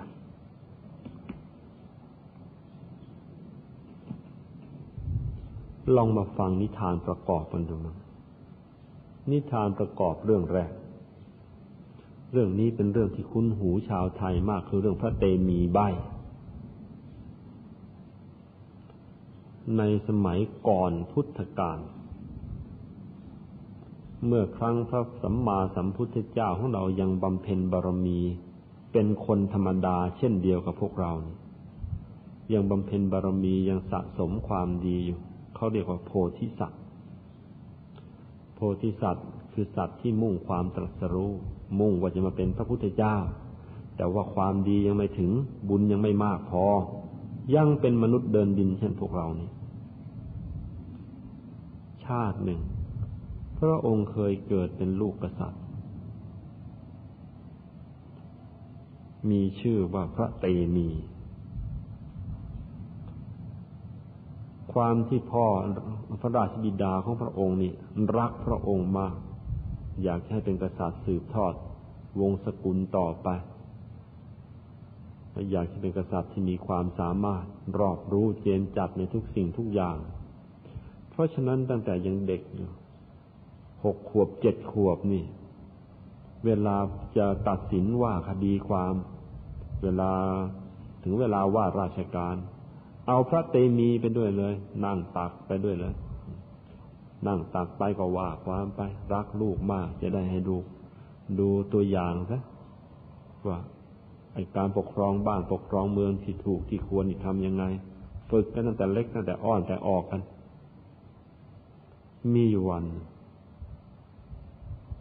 ขณะที่พระองค์เพิ่งอายุได้หกเจ็ดขวบมีอยู่วัน มันมีโจรอันนี้เกเรเลือกเกิน เขาจับโจรมาได้ โจรร้าย พระราชบิดาของพระองค์ก็สั่งประหารนะแต่วิธีประหารไม่ใช่โดยดาบนี่ครับ ให้เอาไฟเผาทั้งเป็นให้ตายที่นี่แม้หกเจ็ดขวบนั่นแหละแต่เนื่องจากนั่งสมาธิเช่นเดียวกับพวกเรา นั่งสมาธิแบบเดียวกับพวกเรานั่ง แต่ว่านั่งมากกว่า รักษาศีลเช่นเดียวกับที่พวกเรารักษาศีลแต่ว่ารักษาได้ได้หนักแน่นมั่นคงกว่า ขันติความอดทนก็ฝึกอย่างที่พวกเราฝึกนี่แหละแต่พระองค์ฝึกได้มากกว่า เมื่อฝึกธรรมะมามากกว่าเรา ใจของพระองค์ก็ใสแล้วก็ตั้งมั่นมากกว่าเรา ทั้งทั้งที่หกเจ็ดขวบ แต่ว่า บุญในตัวที่ทำมาดีแล้ว มันตามมาประคองทำให้ใจใสใจตั้งมั่น คุณธรรมมีพร้อมอยู่ในตัว ยิ่งกว่านั้น พอมีเหตุมาว่า พ่อสั่งพระราชบิดาสั่งประหาร โจรต่อหน้าต่อหน้า บุญในตัวของท่านละเตือนตัวท่านเอง ระลึกชาติได้ ว่าเอ๊ะพบในอดีตนี่พอบุญในตัวเตือนจากฝึกมามากกว่าเราเนะสว่างโพลงขึ้นมาข้างใน เห็นในว่าพบในอดีตนี่ เราก็เคยเป็นกษัตริย์ แล้วก็เคยสั่งฆ่าโจรมาอย่างนี้แล้วเราก็ตกนรกซะตั้งนานเนี่ยเพราะไอการสั่งฆ่าคนเนี่ย นี่ท่านเราชาตินี้ได้เป็นกษัตริย์อีก ก็คงต้องฆ่าคนอีก แล้วเราก็จะกลับไปตกนรกอีก ไม่เอาละชาตินี้เราจะบำเพ็ญขันติ ความอดทนให้ยิ่งขึ้นไป แล้วเราจะไม่ยอมเป็นกษัตริย์นะขันติอันแรกคือจะอดทนต่อไออำนาจกิเลสอำนาจความอยากได้ที่จะเป็นกษัตริย์ยิ่งใหญ่ เราจะอดทนอันนี้ แต่จะอดทนอันนี้ได้นี่ระยะนี้มีความจำเป็นละว่าเรานี่นับแต่นี้ไป ไม่เป็นคนเปรี้ยไม่เป็นคนง่อย ก็จะต้องทำตัวเหมือนคนเปรี้ยคนง่อย ไม่ใบก็จะต้องทำตัวเป็นเจ้าใบซะแล้ว เพราะว่าถ้าไม่แสดงอย่างนี้พระราชบิดาเราก็จะยิ่งรักยิ่งถนอมเรา ประชาชนยิ่งรักยิ่งถนอมเราแล้วเขาก็จะยกให้เราเป็นกษัตริย์ แล้วเราก็จะต้องมาฆ่าโจรอย่างนี้ แล้วเราก็จะต้องไปตกนรกต่อไปอีกคิดอย่างนี้แล้ว ตั้งแต่วันนั้นตั้งแต่เจ็ดขวบหกขวบเจ็ดขวบ ตั้งแต่วันนั้นเป็นต้นมาพระองค์ ไม่ได้ง่อยเปลี่ยเสียขา แต่ว่าทำเหมือนอย่างกับคนไม่มีแรง แต่ว่าถ้าเผลอคนไม่ได้นะเผลอคนแล้วนั่งสมาธิแต่เล็กไม่ใช่ อยู่ต่อหน้าคนนี่ทำเหมือนคนไม่มีแรงไม่ใยดีอะไรเลย เอาขนมมาล่อ ก็ไม่ค่อยจะสนใจ กินเสร็จแล้วก็เลิกกันไม่เอาเลย ของเล่นมาล่อ ก็ไม่ค่อยจะสนใจครั้นพอในวัยหนุ่มก็สิบห้าสิบหกสิบเจ็ดขึ้นมา พ่อพระราชบิดา ก็เอาสาวๆมาล่อ ก็กัดฟันกรอดกรอดไปเอาสาวมาล่อนี่วัยหนุ่ม โดนสาวมาล่อเขาสาวสวยๆนี่ กามกำเริบนั่นกัน แต่ว่าอาศัยความที่ฝึกสมาธิมาเยอะ รู้ตัวมาตั้งแต่เด็ก กับกับที่ฝึกข้ามภพข้ามชาติมา พยายามฝึกอบรมใจให้ตั้งอยู่ในสมาธิตลอดมา เพราะฉะนั้นถึงพ่อจะเอาสาวมาล่อ แต่ละคืนนี่เปลี่ยนสาวมาคืนละคนละคนเฉย จนในที่สุด ทั้งพระราชบิดาทั้งประชาชนก็มีความรู้สึกว่า ท่านนอกจากเหมือนคนง่อยงงนเปลี้ยแล้วก็ยังเป็นใบจริง ๆ อีกด้วย เป็นมนุษย์กามตายด้านซะอีกด้วย ก็เลยตัดสินใจ ประชาชนพระราชบิดาของพระองค์ตัดสินใจ ให้เขาเอาไปฆ่าทิ้งซะว่าเพราะว่าถือเป็นคนการกินนีเป็นคนหนักแผ่นดิน แต่พอเขาเพื่อจะฆ่าจะฆ่าจริงๆเท่านั้นท่านก็แสดงตัวท่านเลยท่านไม่ได้ง่อยไม่ได้เปลี่ยนไม่ได้เสียขาไม่ได้ใบนั่นแหละแล้วท่านก็ออกบวชไปเลย ต่อมาประชาชนทราบพระราชบิดาทราบแล้วก็ออกบวชตามท่านมังหมดเมืองอีกเหมือนกันขันติที่พระองค์บำเพ็ญครั้งนั้น เป็นผลให้ประชาชนรวมทั้งพระราชบิดาพี่ป่านาอาญาตวงพงพันออกบวชตามไปด้วย มาชาติสุดท้ายพระองค์มาเป็นพระสัมมาสัมพุทธเจ้า พวกญาติเก่าๆของพระองค์ ประชาชนเก่าๆ ของพระองค์ในยุคนั้น เนื่องจากทำความดีมาด้วยกัน ถึงคราวเขามาเป็นญาติกันอีก มาเป็นประชาชนของพระองค์อีก พอพระองค์เป็นพระพุทธเจ้า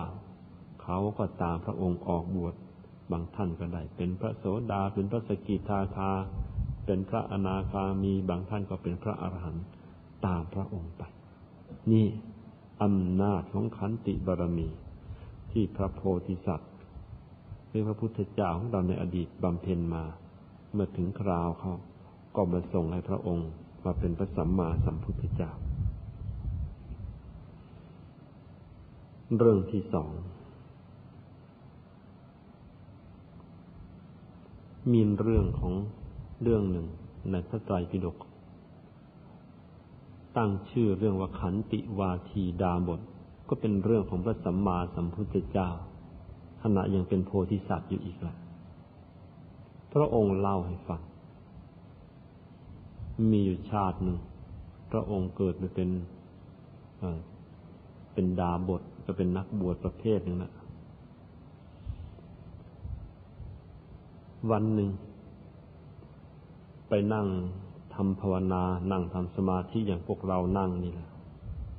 อยู่ในอุทยานแห่งหนึ่ง วันนั้นพอดีกษัตริย์เมืองนั้นเมาเหล้าแล้วเข้ามาเที่ยวในอุทยาน มาหลับอยู่ในอุทยานนั้นอีตอนที่หลับอยู่นั่นเอง พวกสนมกำนันที่เขาตามไปด้วย ที่ตามเสด็จไปด้วย ก็เลยไปฟังเทศของพระดาบทนี่กษัตริย์ตื่นขึ้นมา พอรู้ตัวว่าถูกปล่อยไว้ลำพังลำพังตื่นขึ้นมาโกรธ พอไปเจอดาบทกำลังสอน ธรรมะให้นางสนม แทนที่จะโกรธว่านางสนมทิ้งท่านมาเปล่า ปรับโกรธหาว่าเพราะดาบทเทศนะนะนางสนมจึงได้ทิ้งท่าน แล้วก็ตีนรวนทีเดียว หาเรื่องรวนมาทีนี้ ดาบท ท่านมีคุณธรรมอะไร เรามีคุณธรรมคือ มีปกติเป็นผู้ไม่โกรธ มีขันติ พอดาบทตอบอย่างนั้น กษัตริย์พานก็เอาเชียว เออดีล่ะ อยากจะรู้เหมือนกันไอ้ขันติเนี่ยไอ้ความอดทนเนี่ยมันอยู่ตรงไหน ว่าแล้ว ก็ให้มหาดเล็กเคียน เคียนซะเป็นพันพันทีใช่พระดาบทท่านก็ยังเฉยแล้วท่านก็ตอบเนี่ย มหาบพิษไอ้ความอดทนมันไม่ได้อยู่ที่เนื้อ มันอยู่ที่หนังนะมันอยู่ที่ใจ ถึงอย่าว่าแต่เคียนเลย แล่เนื้อเถือหนังออกมา ก็ไม่เจอหรอกไอ้ขันติครับ เพราะมันอยู่ในใจ กษัตริย์พานนึงก็บอกว่า อังั้นดีละเราก็อยากจะรู้เหมือนกันว่าไอ้ความอดทนนี่มันจะมีสักแค่ไหน ว่าแล้วก็ เอาพระขันนะตัดหูมั่งตัดจมูกมั่งตัดแขนตัดขา จะตัดอวัยวะส่วนใดก็ตาม พระดาบทนั้นท่านก็ยังรักษาใจท่านให้ผ่องใสอยู่ตลอดเวลา ถามว่าเจ็บไหมเจ็บสิ ทุกขเวทนานะกลุ่มรุมใจเนี่ยเดี๋ยวจะว่าตัดแขนตัดขาจะตัดจมูกตัดหูเลย แค่เอา เอาหนามกรีดกรีดทิ่มทิ่มทั้งเราก็เจ็บจะแย่อยู่นะเพราะฉะนั้นโดนขนาดนั้นยังไงก็เจ็บแน่แต่ว่าเจ็บก็เท่าเจ็บ ท่านความที่ทำสมาธิมาได้ดี ใจมันก็สว่างโพลงใจมันก็ตั้งมั่นเจ็บนะเจ็บ แต่ว่าไม่โกรธ พวกเราเลอลองได้เจ็บสิทำไมจะไม่โกรธ เพราะว่ากายกับใจของเรามันยังไม่พรากยังไม่ถอดยังไม่ล่อนออกจากกันดาวนี่เจ็บกายเมื่อไหร่ก็เจ็บเข้าไปถึงใจ ใครไม่ว่าให้เจ็บใจเมื่อไหร่ก็นอกจากเจ็บใจแล้วมีกระทุ้งมาถึงกายทำอะไรเราส่วนเดียวมันจะเจ็บไปถึงสองส่วน แต่ว่าพวกที่ฝึกตัวมาดีแล้วไม่ใช่ ไปทำกายท่านก็เจ็บแต่กาย ใจไม่เจ็บเพราะใจท่านจดเข้าไปศูนย์กลางกายท่านก็รอดตัวไป แต่กายน่ะเจ็บแน่ แต่ใจไม่เจ็บ ใจไม่โกรธพระราชาทำอย่างนั้น กษัตริย์พานทำอย่างนั้น ตัดแขนตัดขาตัดจมูกแล้ว ดาบทไม่โกรธ เลยกระทืบอกซะอีกทีแล้วก็ยังก็ไม่โกรธอีกละท่านก็เลยสะบัดก้นออกไปเลย พอพ้นอุทยานก็แผ่นดินก็สูตกลงไปในอเวจีนรกไปพระดาบทเองก็ทุกขเวทนาเต็มที่แขนขามถูกตัดหมดหูจมูก ตัดหมดเลือดกลบ แต่ถึงอย่างนั้น เวลาพวกอมาต พอรับตาพอรับตากษัตริย์ไปแล้ว พวกอมาตเขาก็มาเช็ดเลือดทำแผลให้ อาบน้ำอาบท่าให้ปฐมพยาบาลให้ พวกอมาตเขาก็บอกว่า พระดาบท ถ้าจะโกรธเราก็ไปโกรธกษัตริย์นะอย่ามาโกรธพวกเขาเขาไม่รู้เรื่อง แม้แต่ไอคนที่เคียนพระดาบทนั่นนะจริง ๆ แล้วมันก็ไม่ได้โกรธอะไรพระดาบทนะมันถูกบังคับ ให้เคียน เพราะนั้นพระดาบทจะไปโกรธมันนะ พระดาบทตอบชัดเนี่ยว่าไอความที่ท่านมีขันติ ท่านตอบว่าอย่างนี้ พระราชาพระองค์ใดรับสั่งให้ตัดมือเท้าหูจมูกของข้าพเจ้า ขอพระราชาองค์นั้นจงทรงพระเจริญเถิดขอให้ขอให้ทรงพระดำดำรงพระชนชีพยืนนาน คนเช่นข้าพเจ้าหาโกรธไม่ วกเรานี่ถ้ายังมาไม่ถึงวัด ยังมาลืบมาวัดจะไม่เคยฝึกสมาธิ บางทีก็คงจะนึก อีตาดาบทนี่ถ้าจะบ้า ก็ทำขนาดนี้ยังไม่โกรธ ไม่ได้บ้า ฝึกมากเข้ามากเข้ากายคือกาย ใจคือใจ พระพุทธเจ้าของเรากว่าจะมาได้อย่างชาติสุดท้ายนี้ท่านก็ผ่านมาอย่างเงี้ยนะ ต้องทำเป็นใบมั่งไม่ใบก็เป็นใบบอกแล้วเอาตาเหมือน ตาเหมือนไม่พาย ตาไม่พายหูก็เหมือนหูกระทะ แล้วมันจะรอดตัว โบราณท่านว่าเป็นท่านว่าอย่างนี้เลย วิธีฝึกขันติอาตมาได้ยินเมื่อ เข้าวัดครั้งแรกเลย คุณยายบอกว่าถ้าจะฝึกสมาธิให้สำเร็จแล้วก็คุณ หลวงพ่อวัดปากน้ำท่านว่า คุณยายไม่ได้บอกว่าคุณยายว่า คุณยายบอกว่าหลวงพ่อวัดปากน้ำท่านว่าว่าอย่างนี้ คนที่จะฝึกสมาธิได้สำเร็จนะหนึ่งนะ ตานะให้ทำเหมือนอย่างกับตาไม่ไผ่อะไรไม่ควรดูอย่าไปดู ดูแล้วทำให้สะเทือนใจอย่าไปดู กิริยามารยาทของคนบางคนที่บนศาลานี่ที่ฟังเทศฟังธรรมที่มาวัดนี่ บางทีมันไม่ถูกใจเรา ดูแล้วเดี๋ยวไม่สบายใจ อย่าไปดูมัน หูให้ทำเหมือนหูกระทะ ไอ้เรื่องที่ไม่ได้เรื่อง อย่าไปฟังมันเลย คนโน้นนินทากันมั่ง คนนี้นินทากันมั่ง หรือเขานินทาพระมั่ง อะไรเหล่านี้อย่าไปฟังมันเกิดการมันไม่จะเป็นประโยชน์อะไรของเราเลย ตามันตาไม่ไผ่ หูมันหูกระทะ พระท่านพูดต่อ กายทำให้เหมือนอย่างกับผ้าคีริ้วกายทำเหมือนอย่างกับผ้าคีริ้วเช็ดเท้าอะไรคือเวลามาวัด งานการอันใดที่ถ้าเราได้ร่วมทำไปแล้ว มันเป็นบุญเป็นกุศลทำไปเถอะอย่าไปคิดว่ามันเป็นงานมีเกียรติไม่มีเกียรติ มันเป็นบุญแล้วก็ทำไป กาย เหมือนผ้าคีริ้วเช็ดเท้า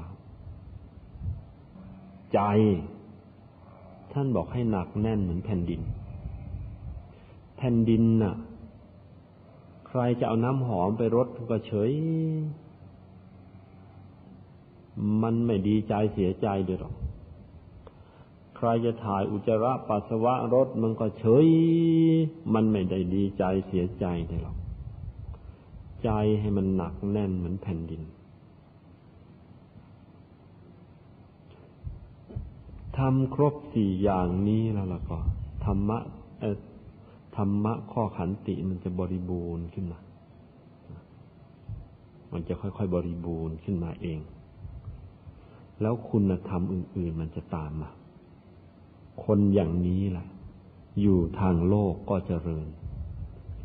จะอยู่ทางโลกไปมีสามีไปมีภรรยา ก็จะเป็นสามีเป็นภรรยาชนิดพ่อพระแม่พระทีเดียเพราะใจมันเป็นแผ่นดินซะแล้วผูกโกรธผูกเจ็บใครก็ไม่ผูกอภัยให้เขาเป็นพื้นไปเลย แล้วความดีก็ทำซะเต็มที่ ไม่ขี่น้อยใจ ไม่ขี่ระแวง เป็นคนหูหนักคนใจหนัก คนคนนี้ อยู่ทางโลกมีครอบมีครัวก็เจริญ ออกบวชเป็นพระภิกษุก็ยิ่งเจริญ เพราะฉะนั้นทำให้มีในตัวกันให้ได้ อีกท่านหนึ่ง เป็นบุคคลในสมัยพุทธกาลชื่อพระปุณณะพระปุณณะนี่เป็นชาวสุนนาปรันตะก็ ไอ้เจ้าเมืองนี้นี่รู้สึกจะอยู่ทางใต้ของประเทศอินเดีย คนทางภาคใต้ของอินเดียในแคว้นนี้ก็เป็นเป็นย่านที่ด้อยพัฒนาหน่อยในยุคนั้นนี่ มีกระทั่งว่าไอ้พวกมนุษย์กินคนก็มี ได้ชื่อว่าเป็นแคว้นที่คนดุคนร้ายมาก ไอ้เรื่องฆ่าฟัน กันนะเป็นธรรมดา เพราะมันยังกินเนื้อคนอยู่ไอ้แคว้นนี่พระปุณณะแต่เดิมเป็นพ่อค้าชาวเมืองนี่วันหนึ่งมาค้าขาย มากับน้องชายมาค้าขายที่เมืองสาวัตถี มาฟังเทศพระสัมมาสัมพุทธเจ้า พอฟังเทศจบเกิดศรัทธาก็เลยออกบวช ออกบวชเสร็จเรียบร้อยแล้ว ก็ตั้งใจทำสมาธิ แต่ว่าไอ้ดินฟ้าอากาศ ไอ้สภาพสิ่งแวดล้อม ของในตัวเมืองเนี่ยท่านไม่คุ้น ท่านมันลูกทุ่งว่างั้นเถอะ มาอยู่กรุงแล้วมันไม่คุ้น เพราะฉะนั้นทำสมาธิเท่าไหร่เท่าไหร่ทำภาวนาเท่าไหร่ มันไม่ได้ดี ใจมันไม่หยุดใจมันไม่นิ่ง ใจมันไม่รวม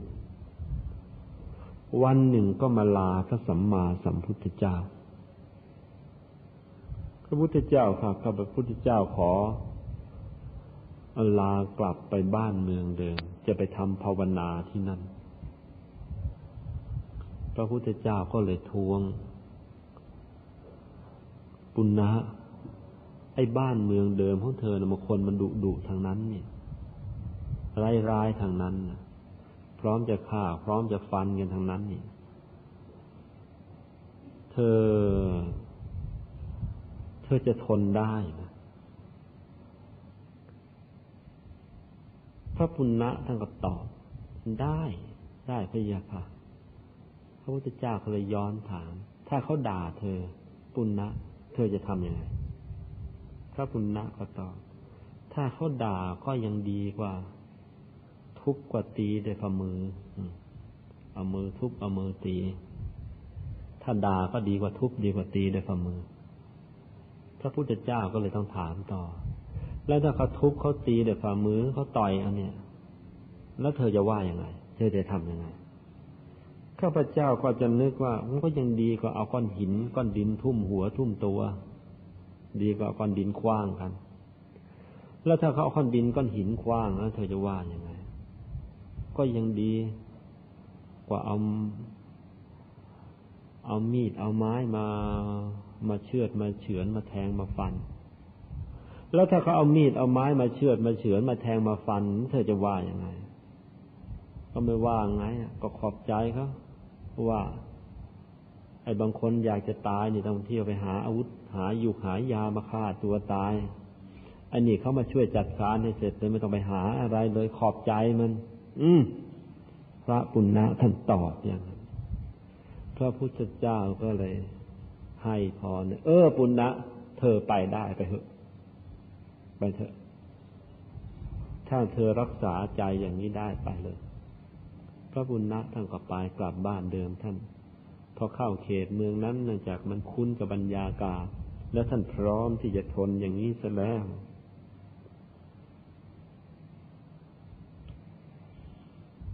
อยู่มาไม่นาน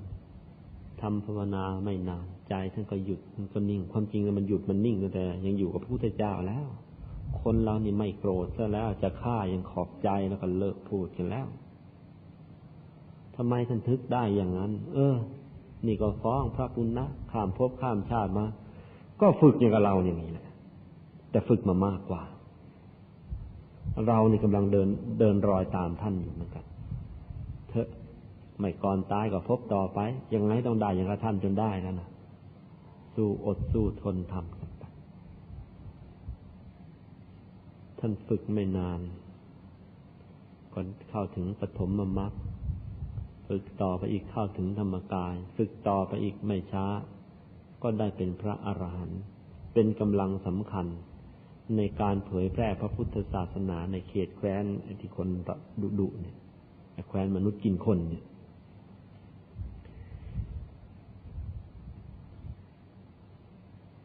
สำหรับเรื่องนี้มีข้อคิดฝากไว้อีกนิดนึงกับพวกเราเวลาทำสมาธิ บางวันทำสมาธิรู้สึกไงมันได้ดี กายเบาใจเบา รู้สึกมันสว่าง นิมิตก็ชัดขึ้นมา ถึงไม่ชัดก็รู้สึกมันสบายใจ ก็ตั้งใจอ้าวนะพรุ่งนี้พรุ่งนี้เช้าจะตื่นมาแต่เช้าเชียจะทำให้ดีกับเมื่อคืนนี้พอตื่นขึ้นมาจริง ๆมานั่ง ปรากฏว่านิมิตก็มาเห็นมู่ตู้เลยมู่ตู้แล้วเมื่อยก็เมื่อยบางคนหงุดหงิด ว่าเราถ้ามันจะไม่มีวาสนาซะแล้ว ก็เลยเลิกทำนอนแค่ฉิดมั่งหงุดหงิดมั่งนั่งทีไรก็ถ้าวันไหนฟลุกดีก็นั่งได้นานหน่อย วันนี้รู้สึกมันไม่ได้เรื่องเลยพานเลิกส่งไปเลยพวกนี้เนี่ยทั้งชาติก็เอาดีไม่ได้ แต่ตรงกันข้าม อันนี้ได้มาจากหลวงพ่อธรรมชโย ท่านสอนให้เอาตำราพระปุณณะมาใช้ พอนั่งปุ๊บ มันมืดตื้อเออ มันมืดขนาดนี้มันก็ยังดี ถ้ามันดีกว่ามืดยิ่งกว่านี้ แล้วก็นั่งไป หรือถ้ามันมืดจัดจ่ายเออก็ยังดี มันไม่ถึงกับมึนหัว ไม่ถึงกับเมื่อยเนื้อเมื่อยตัว หรือถ้าว่าบางวันมันนั่งมันเมื่อยเนื้อเมื่อยตัว มันมึนหัว ก็ยังดีกว่ามันปวดหัวนะ บางวันพอนั่งมันปวดหัว ก็ยังดีกว่ามันเป็นไข้วะอ่าแล้วก็นั่งไปพอทำใจอย่างนี้แล้วเดี๋ยวมันจะค่อยดีขึ้นดีขึ้นและสว่างขึ้นทำอย่างนี้ทำไปเถอะ แล้วจะดีเองมีอีกเรื่องหนึ่งเข้าใจว่าเรื่องนี้เกิดขึ้นที่เกาะลังกา เรื่องพระโลมสนาคะเถระ พระโลมสนาคะเถระเนี่ย ท่านเป็นพระที่มีความเพียรมากตั้งใจนั่งสมาธิอย่างดีเยี่ยมเลยแต่ว่าเสียท่าไปหน่อย มีอยู่วันหนึ่ง นั่งสมาธิตั้งแต่เย็นจนกระทั่ง สว่างก็ปรากฏว่า เนื่องจากท้องว่าง ตอนมือเพนฉันอาหารน้อยไป เพราะนั้นท้องว่าง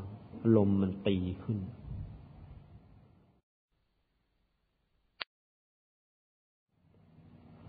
มีอยู่วันหนึ่ง นั่งสมาธิตั้งแต่เย็นจนกระทั่ง สว่างก็ปรากฏว่า เนื่องจากท้องว่างตอนมือเพนฉันอาหารน้อยไป เพราะนั้นท้องว่าง ลมมันตีขึ้น ลมมันตีอัดอัดอัดขึ้นมา แม้เป็นพระแล้วมันก็เจ็บนะไม่ใช่ไม่เจ็บ ท่านก็นอนดิ้นกลิ้งไปกลิ้งมาเหมือนกัน เจ็บนี่ครางเหมือนกัน ก็มีพระเถระอยู่รูปหนึ่งอยู่ด้วยกัน ก็เลยให้สติขึ้นมา ท่านให้สติมาว่าอย่างนี้ ท่านบอกว่าวิสัยของสมณะเนี่ย มันจะต้องอดต้องทน เมื่อต้องอดต้องทนอย่างนี้ แล้วท่านมานอนกลิ้งนอนเกลือกนี้ มันจะถูกหรือท่านก็ดี ถูกติอย่างนี้แล้ว ทั้งท่านที่กำลังป่วยป่วยอยู่นี่แหละท่านก็ขอบใจ แทนที่จะโกรธ แทนที่จะเถียง ท่านขอบใจ แล้วก็เลยตั้งใจเอาใจจดเข้าศูนย์กลางกายเลยทีนี้ แต่มันจดยาก เคย เวลาลมตีขึ้นจดยาก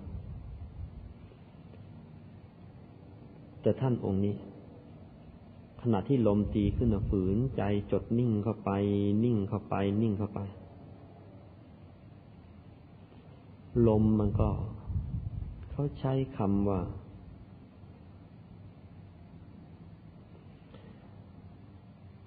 ท่านทนจนกระทั่งนอนแน่นิ่งลงไป แล้วลมก็ผ่าดวงหัไทยตลอดสะดือคือมันกระทุ้งขึ้นไปเลยซึ่งตามธรรมดาถ้าลมมันกระทุ้งอัดแน่นขึ้นไปอย่างนั้น ตาย เคยได้ยินคำนี้ไหมที่เขาเรียกว่าลมป่วง ไอ้ขออภัยนะอย่าว่าหยาบคาย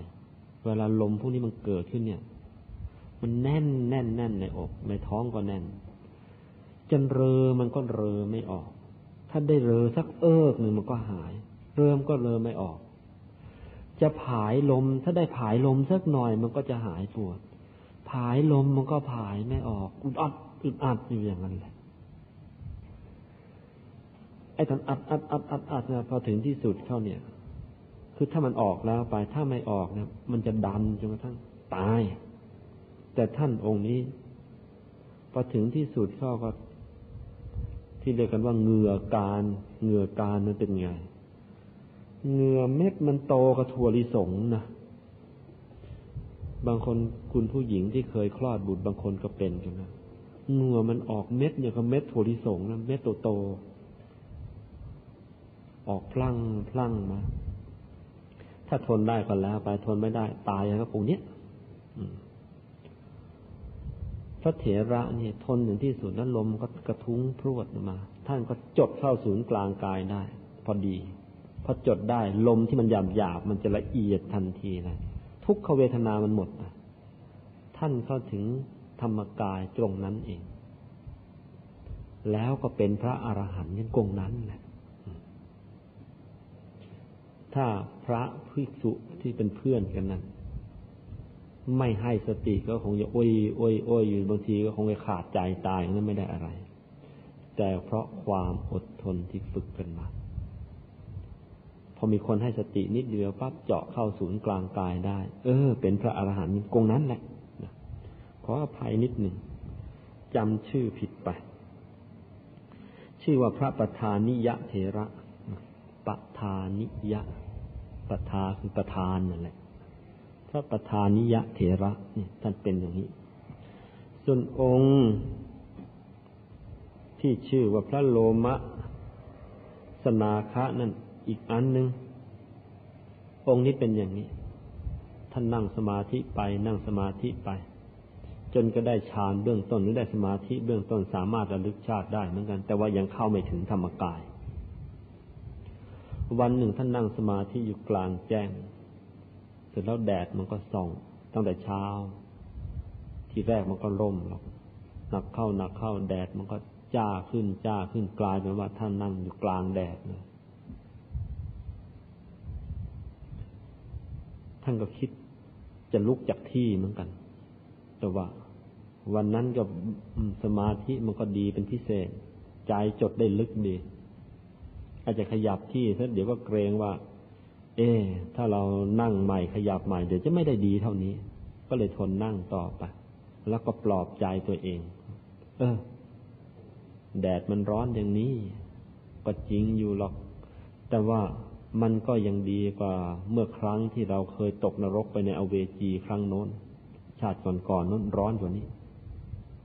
แล้วท่านก็ทำใจอย่างนี้ว่าเออ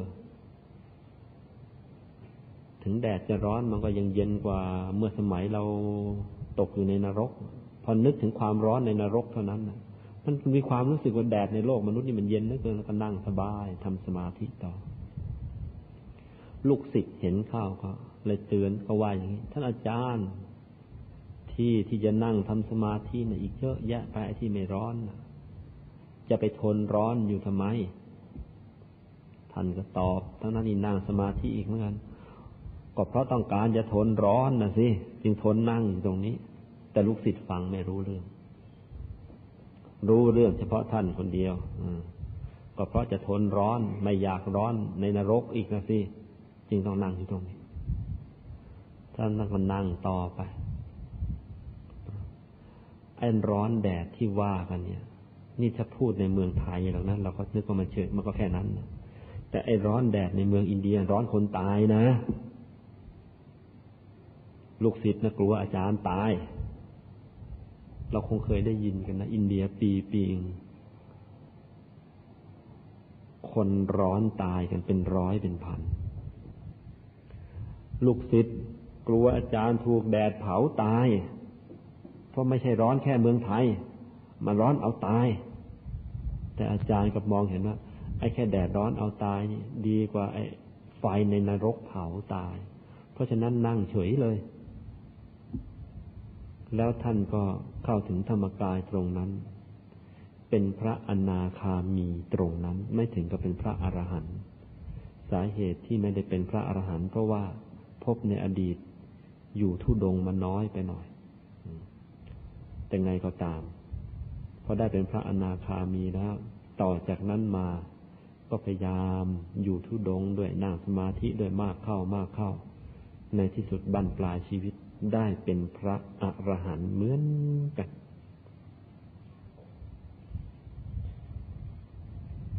เวลายังพอมีอีกหน่อยหนึ่งก็อยากจะเล่าเรื่องอันนี้เป็นข้อคิด ก็เป็นเรื่องในสมัยพุทธกาลอีกนั่นแหละ แต่ว่า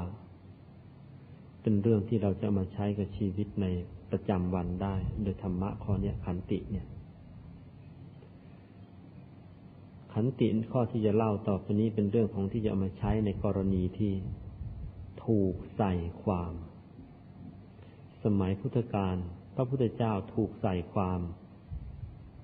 ก็หลายหน ถูกคน ถูกเขาจ้างคนมาด่าก็โดน ไม่ใช่ไม่โดนนะ เดี๋ยวนี้มีการจ้างหนังสือพิมพ์ด่า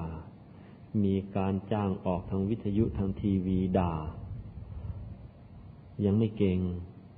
สมัยโน้นจ้างมันเป็นร้อยเลยเดินตามด่าเลยด่ามเรื่อยไปละพระพุทธเจ้าไปถึงไหนเดินตามด่าไปถึงนั่นเขาเก่งขนาดนั้นเลยพระองค์ก็ใช้ขันตินี่แหละ สู้มาแล้ว แล้วก็ชนะด้วยลองฟัง เรื่องแรก มีผู้หญิงคนหนึ่ง นับถือพวกนักบวชนอกศาสนา นับถือพวกชีเปลือย ผู้หญิงคนนี้เป็นผู้หญิงสวยซะด้วย เป็นคนสวยประจำเมืองสาวัตถี แล้วก็เป็นคู่แข่งของนางวิสาขาซะด้วย เมืองนี้มีคนมีผู้หญิงสวยอยู่สองคน คนหนึ่งนับถือพุทธศาสนา เป็นกำลังบำรุงพุทธศาสนาอย่างดีคือคือนางวิสาขามหาอุบาสิกา แล้วคู่แข่งเขามาตั้งตัวแข่งประชันโฉมกับนางวิสาขานี่แหละ ชื่อนางจินจมานวิกา ก็คนสวยอีกเหมือนกัน แล้วก็เป็นลูกศิษย์ของพวกชีเปลือย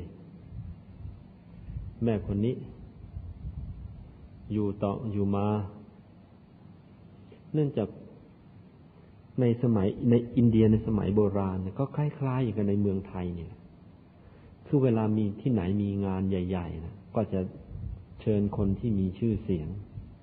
ไปเปิดงาน ไปในงานถือว่าเป็นมงคลเช่นเปิดบริษัทเปิดห้างร้านก็ต้องนิมนต์ผู้ใหญ่ผู้โตปะไปตัดริบบิ้นเปิดร้าน ในงานมงคลสมรสก็นิมนต์ผู้ใหญ่เป็นประธาน ในงานอะไรอย่างนี้ อินเดียสมัยโบราณก็เป็นอย่างนั้น ฝ่ายลูกฝ่ายชาวพุทธ เวลามีงานมีการก็มักจะเชิญมหาอุบาสิกาวิสาขา ไปเป็นประธานในงาน ให้เกียรติถือว่าเป็นมงคลท่านนางวิสาขาท่านก็ดีจริง ๆ มีความดีมาตลอดก็น่าจะให้เขาเชิญอย่างว่า ส่วนฝ่ายพวก วกเจ้าชีเปลือยนั่นลูกศิษย์ชีเปลือยเวลามีงาน ก็มักจะเชิญนางจินจมานวิกา เออ มันให้ได้คู่กันอย่างนี้สินะมันก็เกิดไปชันขันแข่งกันอยู่ในที อยู่มาวัน เนื่องจากทางฝ่ายพวกชีเปลือยนั่นลูกศิษย์ลูกหาร่อยหรอลงทุกวัน พอได้ฟังเนื่องจากได้ฟังเทศพระพุทธเจ้าแล้วเปลี่ยนใจมานับถือพุทธกันหมด ฝ่ายชีเปลือยกับเคือง ก็มาขอแรงนางจินจมานวิกา ให้ ให้กล่าวร้าย ให้ อืม ให้กล่าวตู่พระพุทธเจ้า ให้จัดการทำให้พระเจ้าเสียชื่อเสียงทีก็แล้วกัน นางจินจมานวิการับงานมาทำแล้วก็ทำอย่างนี้ ตอนเย็นเวลาชาวบ้านเขาตอนตอนเย็นเวลาชาวบ้านเขากลับจากฟังเทศ แม่จินจะมานิกาเขาไปวัด เดินสวนเนี่ยเขาแล้วหาทางไปนอนค้างใกลๆกุฏิพระพุทธเจ้านั่นแหละ พอตอนเช้า ชาวบ้านเขามาทำบุญ นางจินจะมานิกาเดินกลับสวนกัน พอใครถามว่าอ้าแม่จินจะมานิกาอีกค่ะที่ตอนเย็นเวลามา เขาถามแม่จินจะมาด้วยกาไปจะไปไหนเอาเย็นเชียว มาทำไม เย็นแล้ว จะมาปรนนิบัติพระพุทธเจ้าส่วนอีตอนเช้าเวลากลับ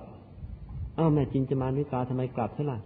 ก็ปรนนิบัติพระพุทธเจ้าเสร็จแล้วนี่ก็จะกลับนะสิแสดงตัวว่าใกล้ชิดพระพุทธเจ้าอยู่ตลอดเวลา แล้วก็เริ่มแสดงอาการว่าข้าพเจ้ามีท้อง ด้วยการเอาผ้ามายัดที่หน้าท้องค่อยๆเพิ่มค่อยๆเพิ่ม แล้วมันก็เลยทำให้เกิดเสียงซุบซิบกันว่าเอ คือพวกที่นับถือพระพุทธเจ้าเต็มที่ไม่เป็นปัญหา พระอริยเจ้าไม่เป็นปัญหา แต่พวกที่เข้ามาในพุทธศาสนาใหม่ ๆ ชักลังเล หรือพวกที่ไม่ในนับถืออยู่แล้วก็ชักจะเริ่ม ด่าพระพุทธเจ้ากันเอ๊พระพุทธเจ้านี่ สงสัย จะท้องกัน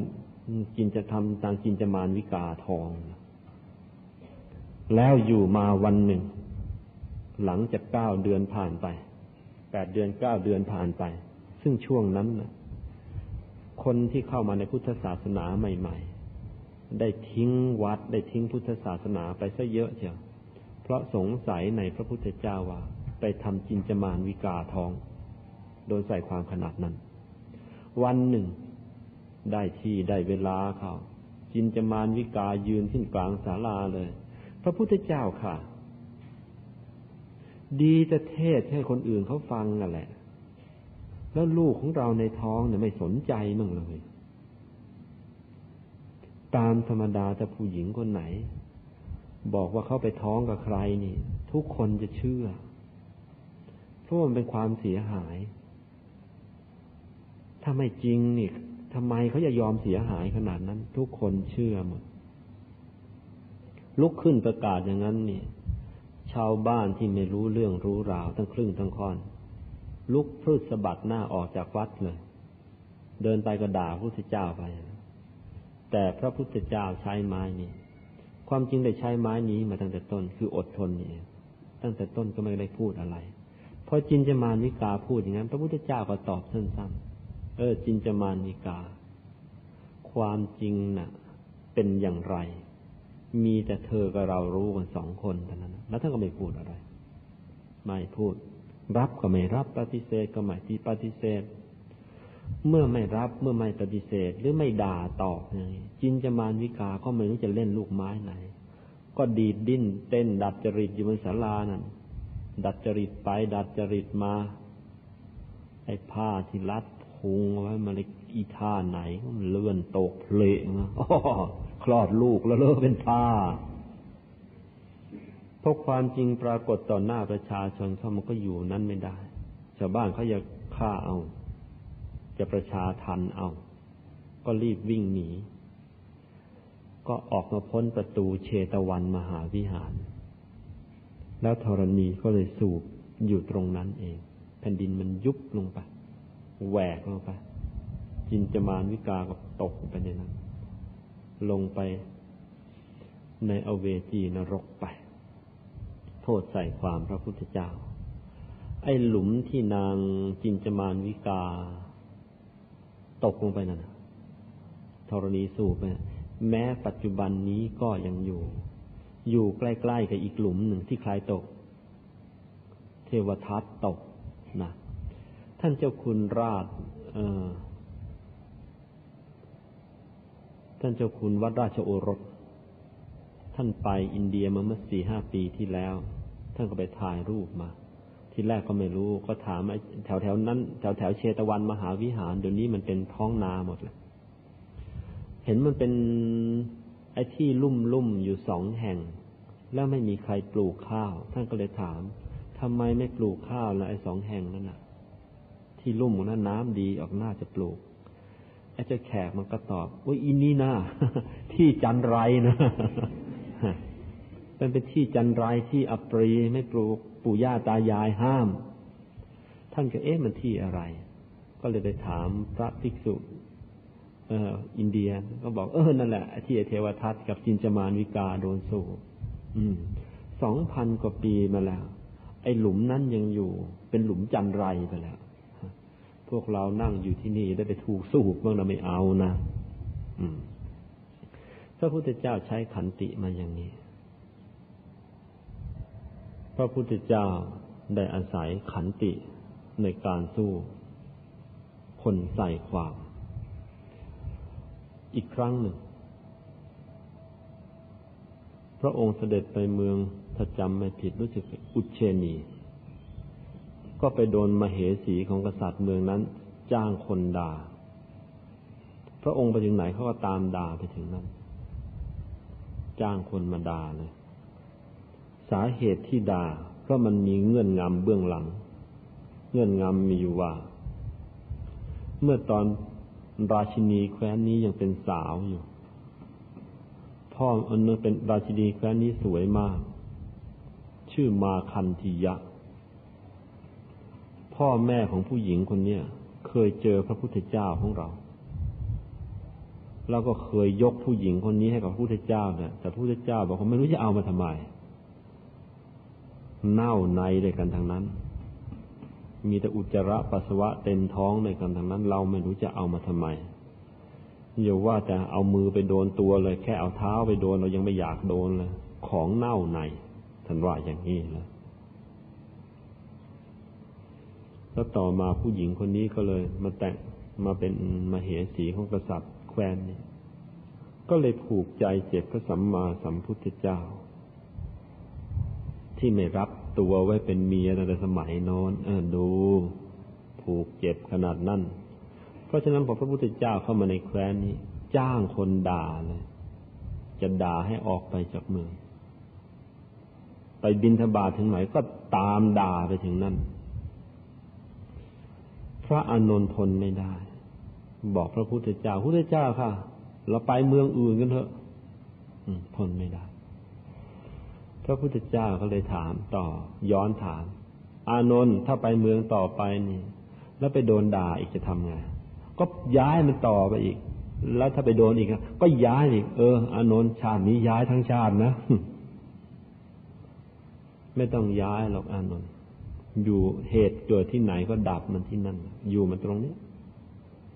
ท่านเราทำดีจริง ๆแล้ว ความประพฤติของเราดีจริงทำความดีจริง ไม่เกินเจ็ดวันเรื่องมันก็ดับไป มันก็ต้องแดงออกมาว่าอะไรมันเป็นอะไร ก็จริงอย่างว่า พอครบเจ็ดวันเท่านั้นแหละไอ้พวกนี้ที่เขาจ้างดา่าพอด่าเสร็จก็ได้เงินเนี่ย เหมือนที่เขาจ้างเดินขบวนกันเดี๋ยวนี้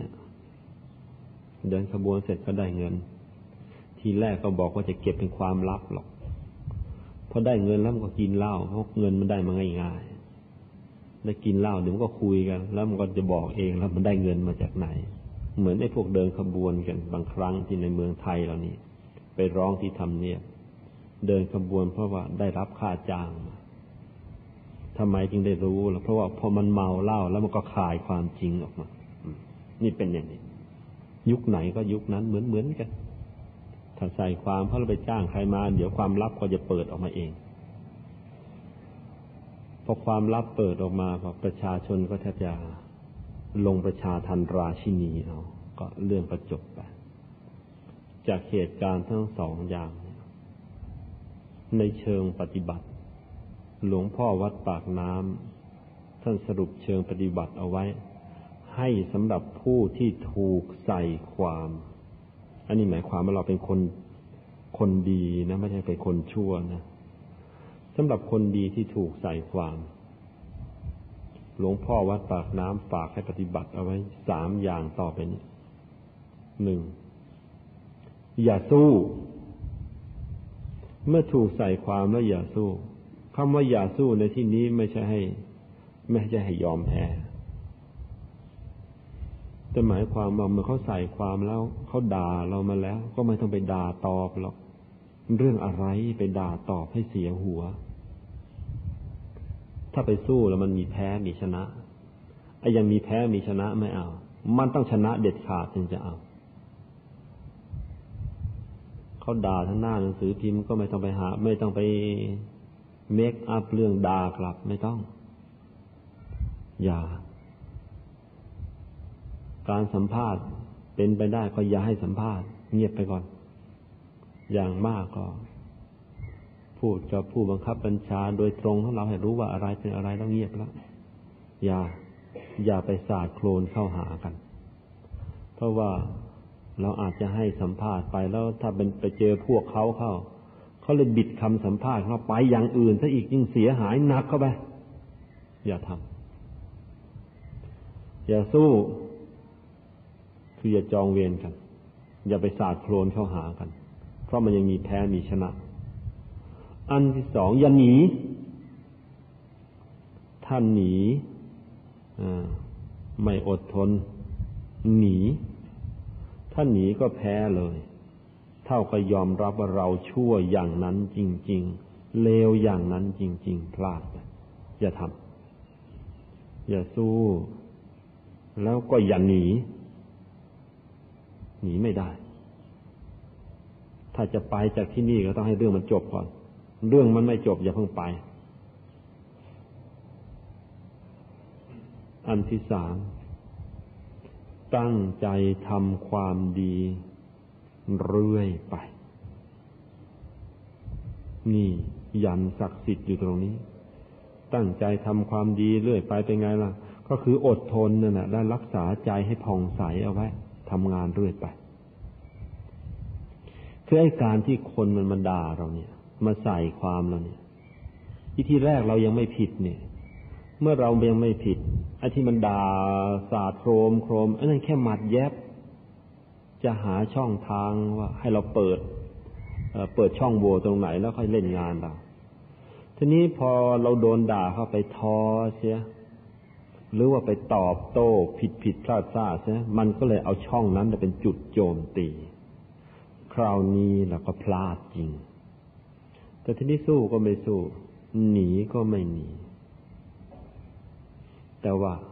ทำงานในหน้าที่เรื่อยไป ไม่ได้ท้อนี่ เมื่อไม่ท้องานก็ยังเดินอยู่ เมื่องานยังเดินแต่เป็นปกติ โจมตีทำอะไรเราก็ไม่ได้ แต่ถ้าไปท้อเลยหยุดตึกเลยไม่ทำละทำดีไม่ได้ดีดูสิเนี่ยฉันทำดีตั้งเยอะแยะยังมาโดนอย่างนี้ไม่ทำละไอ้ไม่ทำแล้วนั่นแหละคือช่องว่างรอยโหที่เกิดขึ้นคราวคราวนี้ละหมัดชุดมันตามมาแหละ ที่แรกนะแค่แยบแยบอีงวดนี้หมัดชุดมา สะบักสะบอมเลย เพราะฉะนั้นให้ทำดีเรื่อยไปทำยังไงที่ว่าทำดีเรื่อยไปทำดีเรื่อยไปเราต้องแบ่งอย่างนี้ แบ่งเป็นสองกรณี กรณีที่หนึ่งกรณีทางโลกก่อนทำดีทางโลกคือไอไอ้งานประจำก็ทำมันเรื่อยไปงานประจำเนี่ยทำเรื่อยไปตามปกติเลย แต่ว่า มีแต่สักหน่อย แต่ว่าระเบียบของที่ทำงานวินัยในที่ทำงานมีเท่าไหร่เท่าไหร่ขนมาใช้ให้หมด มันจะได้อุดช่องว่างรอยโหว่ที่จะเกิดต่อไปข้างหน้าได้ มันด่าดีนักมันโจมตีดีนัก เอาระเบียบมาเยอะๆระเบียบมีเท่าไหร่เอามาใช้ให้รัดกุมให้เต็มที่เลย ถึงงานจะช้าจะสะดุดไปบ้าง ก็ช่างมัน เราเอาตัวรอดไปก่อนแหละป้องกันตัวให้มันรัดกุมก่อน ต่อยเขาไม่ได้ก็ไม่เป็นไร แต่ว่าอย่าให้เขาต่อยโดนเราเลยเนี่ยกาดไว้ให้ดีเชียวปิดรอยโบเอาไว้ก่อน ไม่ชนะก็ไม่เป็นไรแต่ไม่แพ้ อุตวะส่วนทางธรรมะทำยังไง ในทางธรรมะแล้วก็อีงวดนี้ อย่าไปพึ่งบุคคล พึ่งในกอในขอในคอ พึ่งนายก พึ่งรัฐมนตรี พึ่งใครไม่เอา พึ่งบุญ พึ่งยังไงล่ะ คือคนเราเนี่ยนะจริง ๆ เวลามันจะแพ้มันจะชนะกันนี่ มันแพ้มันชนะกันอยู่ที่บุญ จับหลักบุญเลย เราจะรักษาใจของเราให้ผ่องใสแล้วก็ เช้าใดไม่ได้ทำทาน เช้านั้นไม่ยอมกินข้าว เอาบุญจากการทำทานมาก่อน วันใดยังไม่ได้ตั้งใจรักษาศีลวันนั้นจะยังไม่ออกจากบ้าน อืเอาบุญจากการรักษาศีลก่อน คืนใดยังไม่ได้สวดมนต์ยังไม่ได้นั่งสมาธิคืนนั้นยังไม่นอน อืเอาบุญจากการทำภาวนาก่อน ด้านทางโลก ก็ทำให้รัดกลุ่มด้านทางธรรมหาบุญมาเตรียมหนุนตัวเราไว้แล้วก็เดินหน้าเรื่อยไปอย่างนี้ ไม่ช้าก็ชนะ แล้วจะชนะแบบเย็นๆเป็นการชนะร้อยเปอร์เซ็นประชาชนก็เห็นใจ คนดูนี่เห็นใจเลยเออไอ้นี่มันทำดีมาตลอด มาว่ามันมาใส่ความมันเดี๋ยวแต่ไอ้คนว่านะโดนจวกกลับ อันนี้ฝากเอาไว้นะหัวข้อสุดท้าย มงคลจากการมีขันติ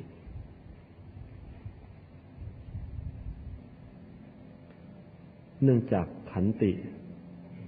เป็นมงคลใหญ่ เป็นฐานของทุกๆมงคล เป็นฐานของทุกๆหัวข้อธรรมะ เพราะฉะนั้นมงคลจากขันติเนี่ยมีมาก แต่ว่าเอาเป็นย่อๆก็แล้วกัน อันที่หนึ่ง มงคลข้อที่หนึ่งทำให้กุศลธรรมทุกชนิดเจริญขึ้นได้ อันที่สอง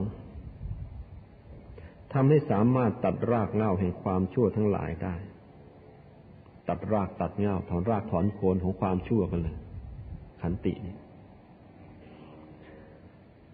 อันที่สามทำให้เกิดความสามัคคีในหมู่คณะ อันที่สี่ำให้เป็นคนมีสเสน่ห์อันที่ห้าทำให้ไม่มีเวรไม่มีภัย ไม่มีศัตรู อันที่หกถ้าไม่อยู่เย็นเป็นสุขทุกอิริยาบถอันที่เจ็ดทำให้มีมิตรมีสหายมาก พวกมากของเอง อันที่แปด ทำให้มีลาบมียศ แล้วก็ตั้งตนได้ง่าย อันที่เก้าชื่อว่าได้เครื่องประดับอันประเสริฐ อันที่สิบเป็นที่รักเป็นที่เจริญใจของทั้งมนุษย์ทั้งเทวดา อันที่สิบเอ็ดทำให้ได้ประโยชน์สามอย่างโดยง่าย อันที่สิบสองสามารถนำประโยชน์ต่าง ๆ มาให้แก่มหาชน ยกตัวอย่างมหาตมะคันที ความอดทนของท่านนำเอาเอกราชมาให้ประเทศ สิบสาม ชื่อว่าย่างขึ้นสู่หนทางสวรรค์และพระนิพพาน สิบสี่ ชื่อว่าอยู่ในโอวาทของพระศาสดาสิบห้าชื่อว่าบูชาพระพุทธเจ้าด้วยการบูชาอย่างยิ่งสิบหกได้ชื่อว่าเป็นบัณฑิตสิบเจ็ดทำให้ศีลและสมาธิตั้งมั่นสิบแปดทำให้เป็นคนขยันแล้วก็เยือกเย็นนะ สิบเก้าทำให้ได้พรมวิหารสี่โดยง่าย ยี่สิบทำให้แจ้งพระนิพพานโดยง่าย